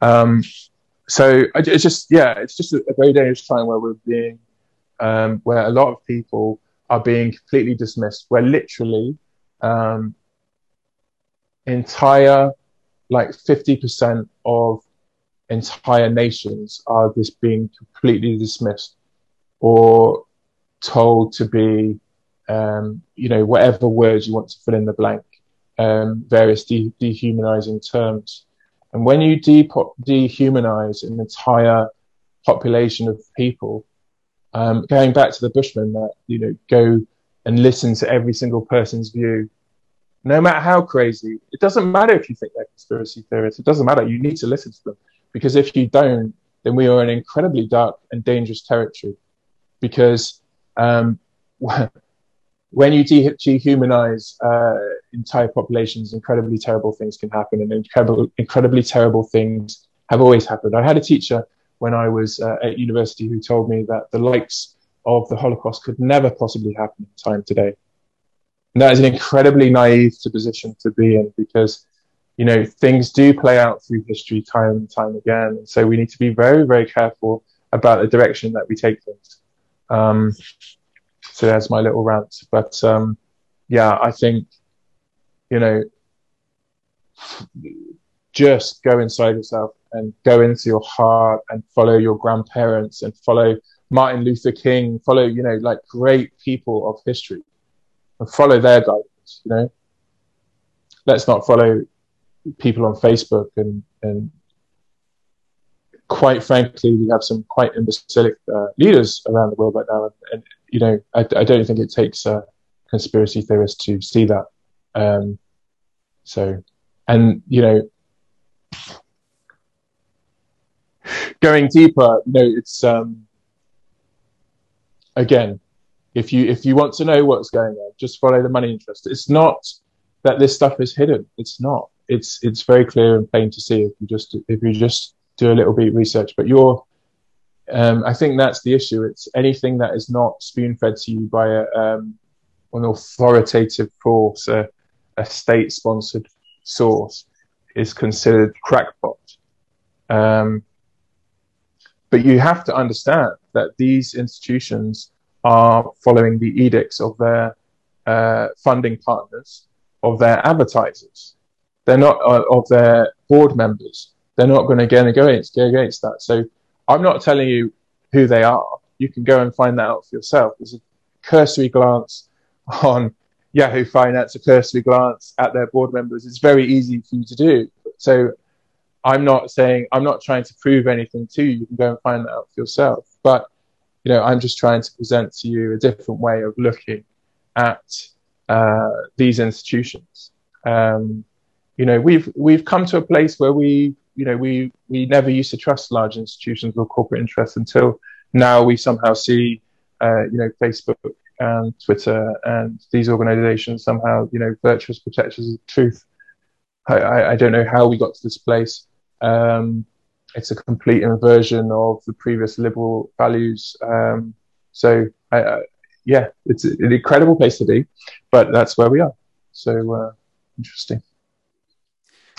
For, for me, it seems, and uh, you know, I don't know if you'd agree, but but again, as we were talking about with this plant work, uh, again, one of the the fundamental pillars is this idea of light and dark, and uh, mm. you know, even things like dark magic. I, I think you alluded to this a little bit, but not that it's something to be avoided, but actually that it's something that that that we need to go into because if we avoid it, then we never fully understand its power, and then we can be ruled by that power.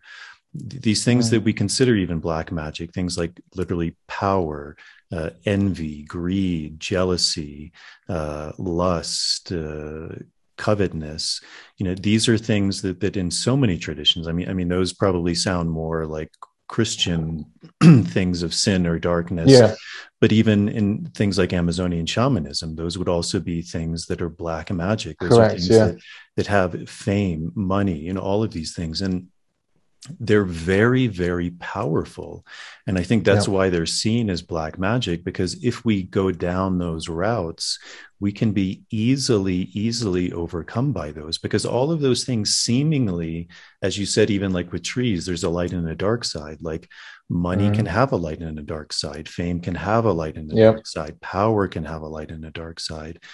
But if we give into the dark side then we're following that road of, of black magic of, of being under the cloud Correct. under the spell yeah. and it it seems like it's that's why it's so important i think in this plant work to really understand those things and to go into them ourselves to to see them in ourselves because if we're not able to do that then it's so easy you know like like again these classic parables like let let him who is without sin cast the first stone and we're mm-hmm. so easy to to judge or to point the finger to say well this person is evil while as jesus said you know not seeing seeing the the the speck in our neighbor's eye and our brother's eye but not seeing the log in our own and unless we truly go into those things as you mentioned things like the holocaust and hitler how did that ever happen it seems like mm. something mm. very foreign and yet if we can't see that in ourselves then those things become so much easier to happen because we we have these blinders on and we're not able to see how these things truly manifest in the world and and it seems to me like you know for the people who are really willing to go deeply into this work it, it was very i think very beautiful too. There there's a samurai named uh, musashi and he said when you understand the way deeply in one thing then you can see it broadly. And i think it's very similar. When you can see when we can see these things inside of ourselves and and to battle with that to to go into it to to, to transmute it to overcome it then we begin to see it in all things and, and we can see it as it manifests outside. And there's there's this other beautiful quote, which I think is is is quite important in this time. And it's it, it's a it's a very old saying, but but I think uh, Bruce Lee said it more recently, and he said, I, "I would rather be a warrior in a garden than a gardener in a war." and mm. and also like you were mentioning jordan peterson i think he says it very beautifully too and and again I think people who find him controversial are much as you said, people who have just been fed what the media is is telling them about him rather than actually listening to to his own words. Because he's, I think he's also uh, he's a beautiful human being, much like these people uh, like Joseph Campbell, another beautiful human being who really has the ability to take these ancient myths and archetypes and really transmute them into into like very this worldly kind of knowledge and and what does that mean? Mm. what were they pointing to? Um, but he was saying that that that that in the bible this idea that the meek shall inherit the earth that that for some reason that never really resonated with him. He's like that doesn't seem to make sense. But but it seems like when you begin to look at at the, the the deeper teaching of that what was being pointed towards was this idea that it's not the meek or the weak who shall inherit the earth it's the it's the swordsman those who know how to wield the sword but choose to sheath it. And and i think that's a, a, very powerful metaphor because it much like martial arts very similar to how we were talking about in the beginning it's like in order to be peaceful you have to know violence. In order to be a bearer of light you have to understand darkness. And if we don't if we don't really begin to understand that then those things become so easy to manifest in the world because we don't understand the root of that. We don't understand how easily those things can be uh, spread, and and and that's where I think so much of this work of you know people like yourself of others who have gone really deeply into this work because it's it's a very common thing I see too, and and I think there's a lot of fear of speaking up about what's going on in the world, which again comes from the ostracization, the censoring of knowledge, but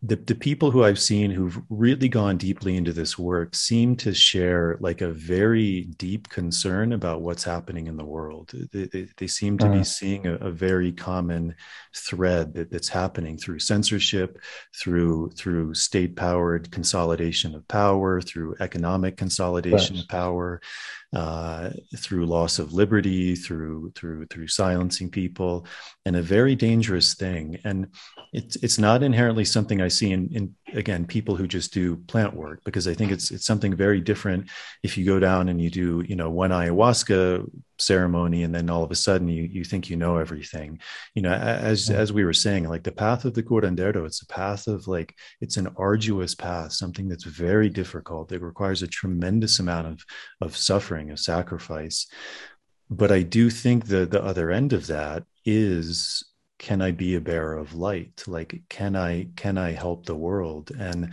uh, I was speaking about this in one of the other podcasts. Like the the true curandero, he's never someone who's just off in the woods by himself, because he's not able to affect change that way. Like he has to be part of a community. She has to be part of a society to be able to to to bring that balance to bring that harmony to share that knowledge to share that wisdom. Um so it's uh I mean, again, maybe that's kind of a long rant, but it, but it's, it's definitely something I, I, see very strongly, and, and, and something that, that I think we're, we're headed in, in a very, very dark direction, and, and uh, it's, it's nice to see other people kind of taking a stand against that because it can, it can be very scary when, when, as you said, the majority, of the herd is against us, and and and you know putting these labels on because it's so easy. Well that person's bad or they're evil or they don't care about grandma or they're they're a white supremacist or they're a chauvinist. And it's it it, mm-hmm. it cuts you know much like that word hakun like it's against life. It's like it doesn't allow life to fold to grow to evolve uh, much like plants. It's like there's this amazing intricate network that's happening and all of these plants have the opportunity to grow and they have an opportunity to learn from each other to, to see like they're all trying to move towards the light. And eventually like they come to a balance based on that on like what's mutually good. But it's not from you know suppressing or saying well well this tree can't grow because it's it's inherently dark or it's inherently evil. It's like well let's let's let it grow and let's let it see. And uh so yeah, I guess that's my rant. well, no, we, all, all get one. Yeah, it's necessary. Yeah, I think it is um, a difficult time to speak up, and obviously, you know, we're we're ourselves dancing around these these various subjects, and people will interpret that how they will. But you know, I I think I defined medicine, you know, as that flourishing, beautiful aspect of of, of life, of God's love. Um, you know, but to define uh, dark magic I would define it as that which separates you from that that medicine, that separates you from that God's love, that separates you from your sovereignty as a human being and your rightful place in the dominion of nature and under God's uh, in, in God's place, like under His care. You are separated, and you know this idea of, of boxes again. You're almost like, I think I was saying this another day. I don't know if this is a great analogy, but you know, essentially, I think what uh, you know by taking away that position, you're putting people in a box, and every now and again, you you kind of feed them a banana, and they're sort of, "Thank you very much for this banana. That's very nice." But actually, unbeknownst to the person inside the box, the world is filled with an infinite amount of magical bananas and so there is an infinite amount of abundance out there. And so, you know, but you're just led to believe that you're inside this box and the only giver of bananas is that this, this, uh, this state or this media uh, representation that is the all powerful. Um, it is a disturbing place and I would liken it to witchcraft. In fact, there's a, a shaman that I very much respect that said exactly that, that this energy that is percolating through the system right now indeed does feel like witchcraft very palpably. Um, and so how do we how do we battle that? I think firstly we we need to be brave and we need to speak up. We need to speak up from our heart. We need to speak up um, and give light to to that dynamic because it is at play. There is a dynamic at play. And after we've done that, I think we need to paint a, a, a more beautiful picture. And what does that beautiful picture look like? I think, I think we really need to get to a place really quickly that people are, we need to get to a place like the Bushmen where people listen to other people, where you see their humanity, no matter what political inclination they have, no matter what their belief in COVID is or the vaccine or whatever the hell it is, doesn't matter. No matter if they believe the earth is flat, whatever, you can't dismiss people just because they believe something that's crazy that you think is completely crazy. It might be completely crazy. It doesn't matter. You need to listen to them because they are humans like you. You can't dismiss entire populations of people. They might not be crazy. I think a lot of conspiracy theories have been borne out to be true in the last year or two, and like nobody can deny that. A lot of things that people have said have been complete batshit crazy conspiracy theories have been borne out to be true. And anyone on any side can see that. And so those people might not be crazy. They might just have something meaningful to listen to. Maybe not everything, but maybe some things that they're saying are worth listening And so I think we need to get to a place where we can um, open heartedly listen to all sides of any argument, just like the Bushmen do in a fire circle, and come to the other side um, in a place where we can, we, where everybody has a place. Everybody has a place. Um, because we need to be able to, to live together and we mustn't be swayed by, um, people who have, uh, interests, you know, whether that's financial, whether that's power, whether that's anything else. Um, and do your own research on that because I'm not prepared to go into that. But you know, it's um, you need to you need that compass to return to yourself, back to humanity, back to your heart. Um, I think it's really, really important that we do that and we do that quickly. Yeah, it reminded me. Uh, people people often send me messages, uh, and especially recently in the last year, year and a half or so, about what what the Shipibo see like in this worldwide situation and, and i can never really answer that. I mean one because i'm, I'm not Shipibo. Uh, two you know they're they're they're it, it, it is a real group but it's also a group comprised of individuals and, and every individual yeah, has yeah. different views on things. Uh, but i have noticed more and more uh, speaking to, to to to some of the Shipibo healers who, who i have a lot of respect for and, and it, it does seem that there's a common motif, which is this language of there's something very nefarious happening in the world, and, and, they're not speaking about the virus; they're speaking about everything else that's that's happening around that. Uh, this yeah. this climate of fear, even often using these words like diabolical. There, there's like a diabolical energy that's that's descending and yes. and, and trying yes. to control and and and to to dominate. And um, you know, I think that's that's very interesting because in in a lot of ways it's certainly changing but you know a lot of these Shipibo still live in, in, in the forest and communities. Uh, they're not you know super in touch with like what's going on in the outside world and and you know what are these things but but in the way that they describe it through their own personal experience and visions, to me, they seem to be describing uh, things that that I see maybe in a different way from uh, mm. just my own experiences, my own observations of this kind of very dark, diabolical uh, quality that's beginning to happen. So, uh, if anyone is listening uh, who, who, has that question, what do what do the Shipibo see? That's that's that's also what I can relate, and with the caveat again that everyone's different, and and certainly you know I'm sure there's there's people who have different views on that as well.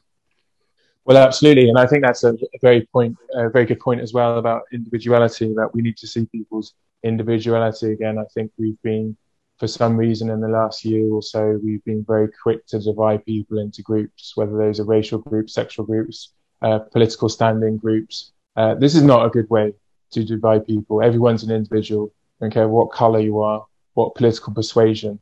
There are, uh, you know, a million different views against different people. You can't categorize people in these swathing ways. It's um, incredibly dehumanizing. Um, we've learned throughout history that putting people into tribal groups is not a great way um, to uh, operate yourself unless you want to sow division, unless you want to ostracize people from society. So that's what really what we're we're going through now. So um, yeah, I think an increasing pe- amount of people are speaking up um, about it, which is uh, in, incredibly important. Um, um, you know, there are, you know, as, as I say, I, I won't go into this too much, but um, um, there are, you know, incredible changes happening um, that you just need to open your eyes to in terms of the, the, the way financial institutions operate in the world. And there's an incredible consolidation of wealth happening, a transfer of wealth unlike we have never seen before. This is a grand theft on a scale like never seen in human history. And yet it's not being spoken about. Um, you know, the digitization of your being, um, your form of money, for instance, um, is a, a, process which is happening very quickly.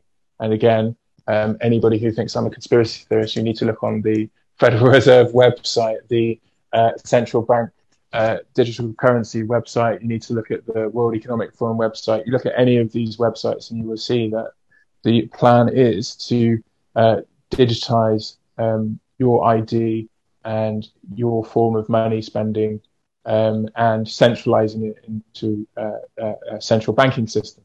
Now, why is that dangerous? It's dangerous because um, it's dangerous because, uh, by all intents and purposes, you completely give up your freedom. Um, anybody who speaks out about you know, against the government at that point can have their funds uh, stopped, much in the way um, that China is currently uh, doing with their social credit system. Um, that is a reality which does exist today and it exists in China. Um, I happen to know a few things about that, having lived in China um, and and having many friends who live in China.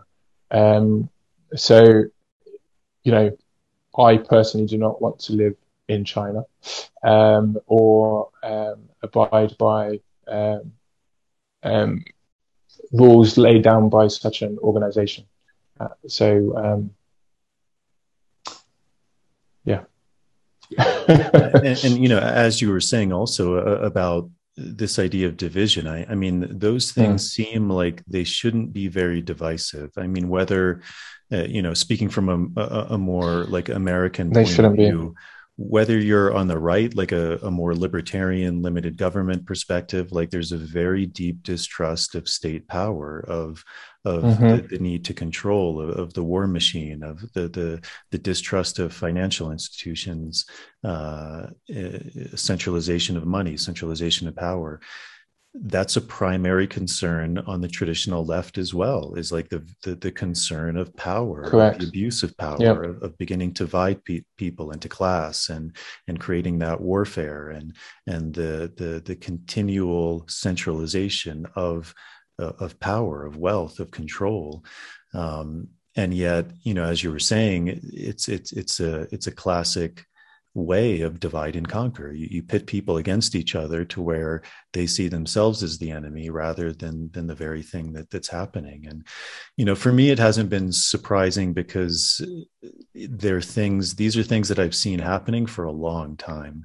Uh, it's mm. just in the current climate, I, I have been surprised with the the speed and the the, the worldwide uh, just the capacity that it's happening on a worldwide scale, like how quickly it's moving in that direction, and and how little resistance there is to that. With that, to me, has been been quite surprising. And it's uh, you know these things like these these liberties, which are are so important, and it's it's something else I, I, hear a lot in in in I think uh, some people who are involved in this work, but involved more in an academic way, and I think they they tend to bring a lot of those academic ideas to this work. But you know for me one of the one of the qualities of a lot of this work a lot of these indigenous communities you know there's a real aspect on personal power and personal freedom of the ability mm-hmm. to to think to have a direct communication with the divine that you know as you were saying like with the the bushmen like there's not inherently a leader with uh with the like uh, I was speaking about the tubu like when they sit in the circle everyone has a role there's not a hierarchy of like well this person is the ultimate leader and everyone has to to do what they dictate. And if you don't you're you're ostracized. Quite the opposite. Everyone is seen as is having a power. Everyone is seen as having an inherent wisdom. Everyone is seen as having a role.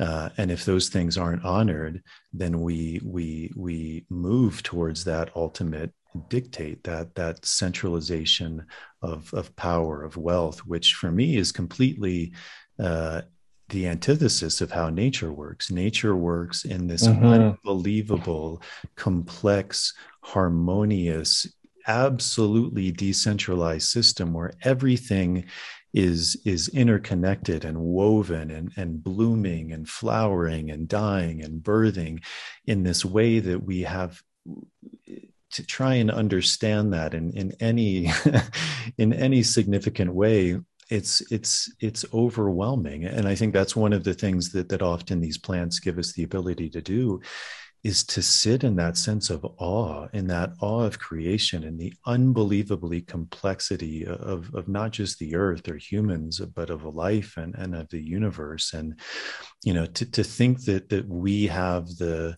the power or the knowledge to try and uh, dominate that or control it or to set it up in a system where we know better uh, not only seems naive, you know, it's ultimately very, very dangerous. Yeah, absolutely. I agree. So I, I mean, I, I pray for us. I'm sure we can. I mean, we've come this far, guys. So I think we can, we can make it through. You know, um, but you know, you know, all this uh, talk of dark magic and these powers, or these, uh, you know, these forces in these institutions. I mean, there's a reality to that, but the reality is only as strong as we we let it be actually we have all the sovereignty and all the power that we could ever want. Um, you know, humanity is a collective force, that true uh, social cohesion. You know, if we if we say no, we are choosing our own direction, or we are sitting down as one tribe and listening to all of the voices, and we will not ostracize anyone. You know, I'm seeing beautiful pictures from around the world of people holding hands and saying we will not be divided. Um, you know, this is the kind of path that we need to walk down. We will not be divided. Like, don't care who you are. Don't care what conspiracy theory you're coming out with. I'm going to hold your hand. We're going to walk together into this new future together that we want to create, not that they want to create or somebody wants to create, that we want to create together. Yeah, there's a there's a beautiful tale that that I've, I've said a few times in this podcast. But this guy who I mentioned, Emeka, uh, and the the Tubu, they they have this beautiful story, um, and they call it the Diro Amasa. It's the the children of the new dawn, and they say that that. Um, like they they they knew you know these these were ancient tales but they knew their time was going to come to an end uh, but they said that, that essentially like every every tribe every group every wisdom tradition uh, had their had their power had their knowledge they they were they were like the mm. guardians of this very particular knowledge but that we're entering a time of the Dirdo Amasa where it's the children of the new dawn of these children who don't necessarily see themselves as one particular lineage, but they're able to take the beauty, the, the, the knowledge, the wisdom of these different traditions, and and as they say, to build a new Maloka, which is the the traditional house, the, the, the house of worship, the house of ceremony, and a representation of the world, of the universe. So, you know, literally to create a new earth, to create a, a new world based on the wisdom of bringing all of this knowledge together and, and really honoring what they would say are the four cardinal directions the medicine of the north, the medicine of the west, the medicine of the east, the medicine of the south, and creating this new Maloka. And, uh, you know, I think much like you were saying, that's that's hopefully where we can begin to move is in that aspect of creation you know not destroying not not following the darkness but but following the light like creation you know creation is life that's and again in any tradition you look at that's that's the creation of of life is is that creative aspect that creative force so uh, you know really embodying that and and and choosing in our actions and our thoughts how to how to be that creative force Absolutely, absolutely. Let's uh, let's all get together and build that Maloka. let's do it. well, cool, brother. Well, we are uh, we're we're a bit over three hours now. Well, yeah. yeah. Wow. Woof. Um, is there anything uh, you, would like to touch on that we we didn't get to? I think I'd like to leave people with a quote. Um, a quote by Marcus Aurelius. Uh, I like to say it to myself, you know, when times are dark, when you can't see uh, the wood for the trees. But it's uh, true understanding is to see the events of life in this way. You are here for my benefit, though rumor paints you otherwise. And everything is turned to one's advantage when he greets a situation like this. You are the very thing I was looking for. Truly, whatever arises is the right material to bring about your growth and the growth of those around you. This, in a word, is art, and this art called life is a practice suitable to both men and gods. Blessings upon blessings.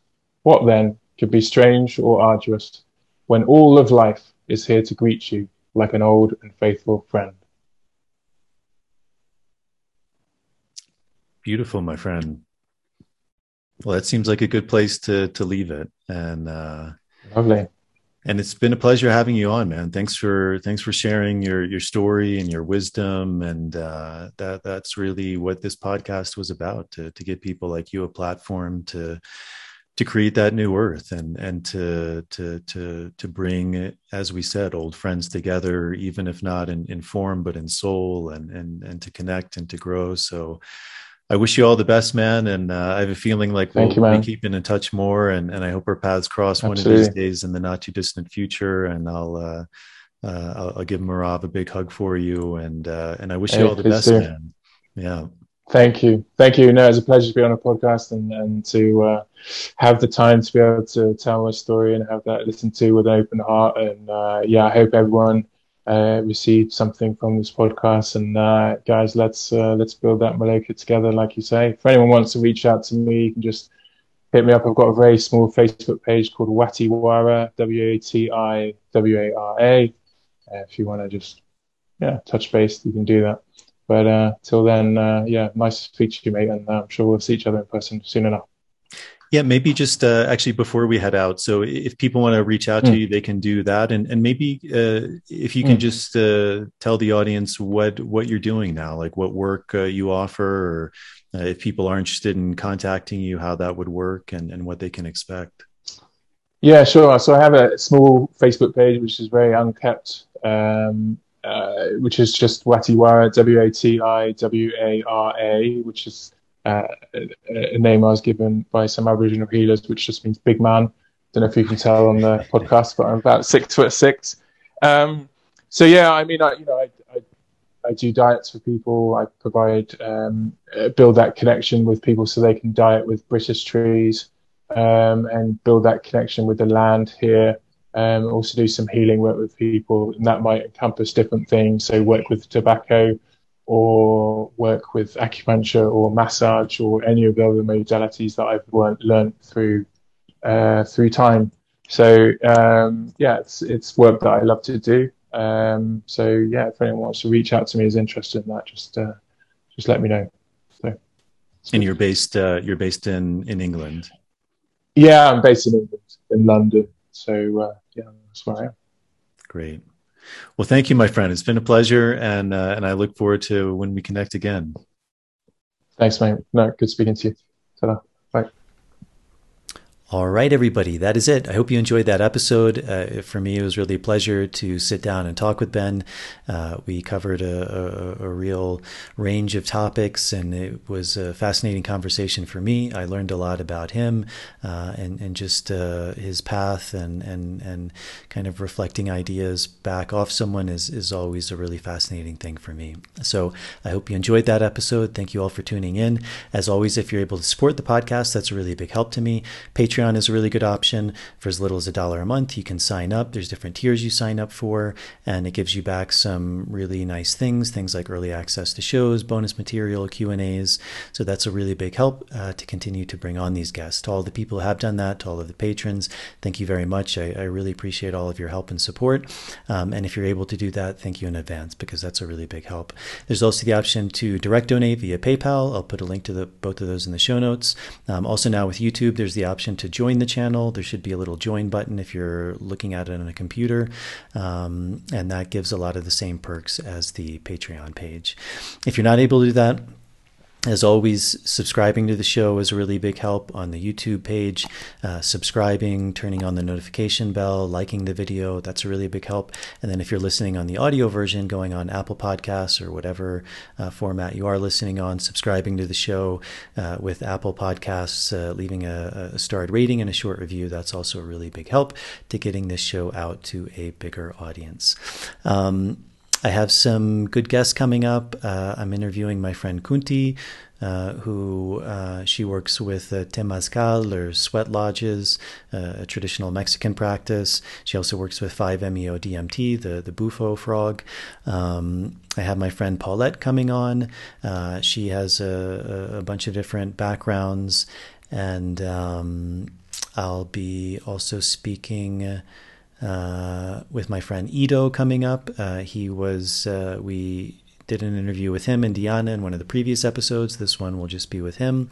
Um, and I, I, believe a couple other guests coming up, but I'm, I'm not remembering off the top of my head. So I hope you enjoyed this episode. Thank you all for tuning in. I hope everyone is doing well, and I will see you all on the next episode.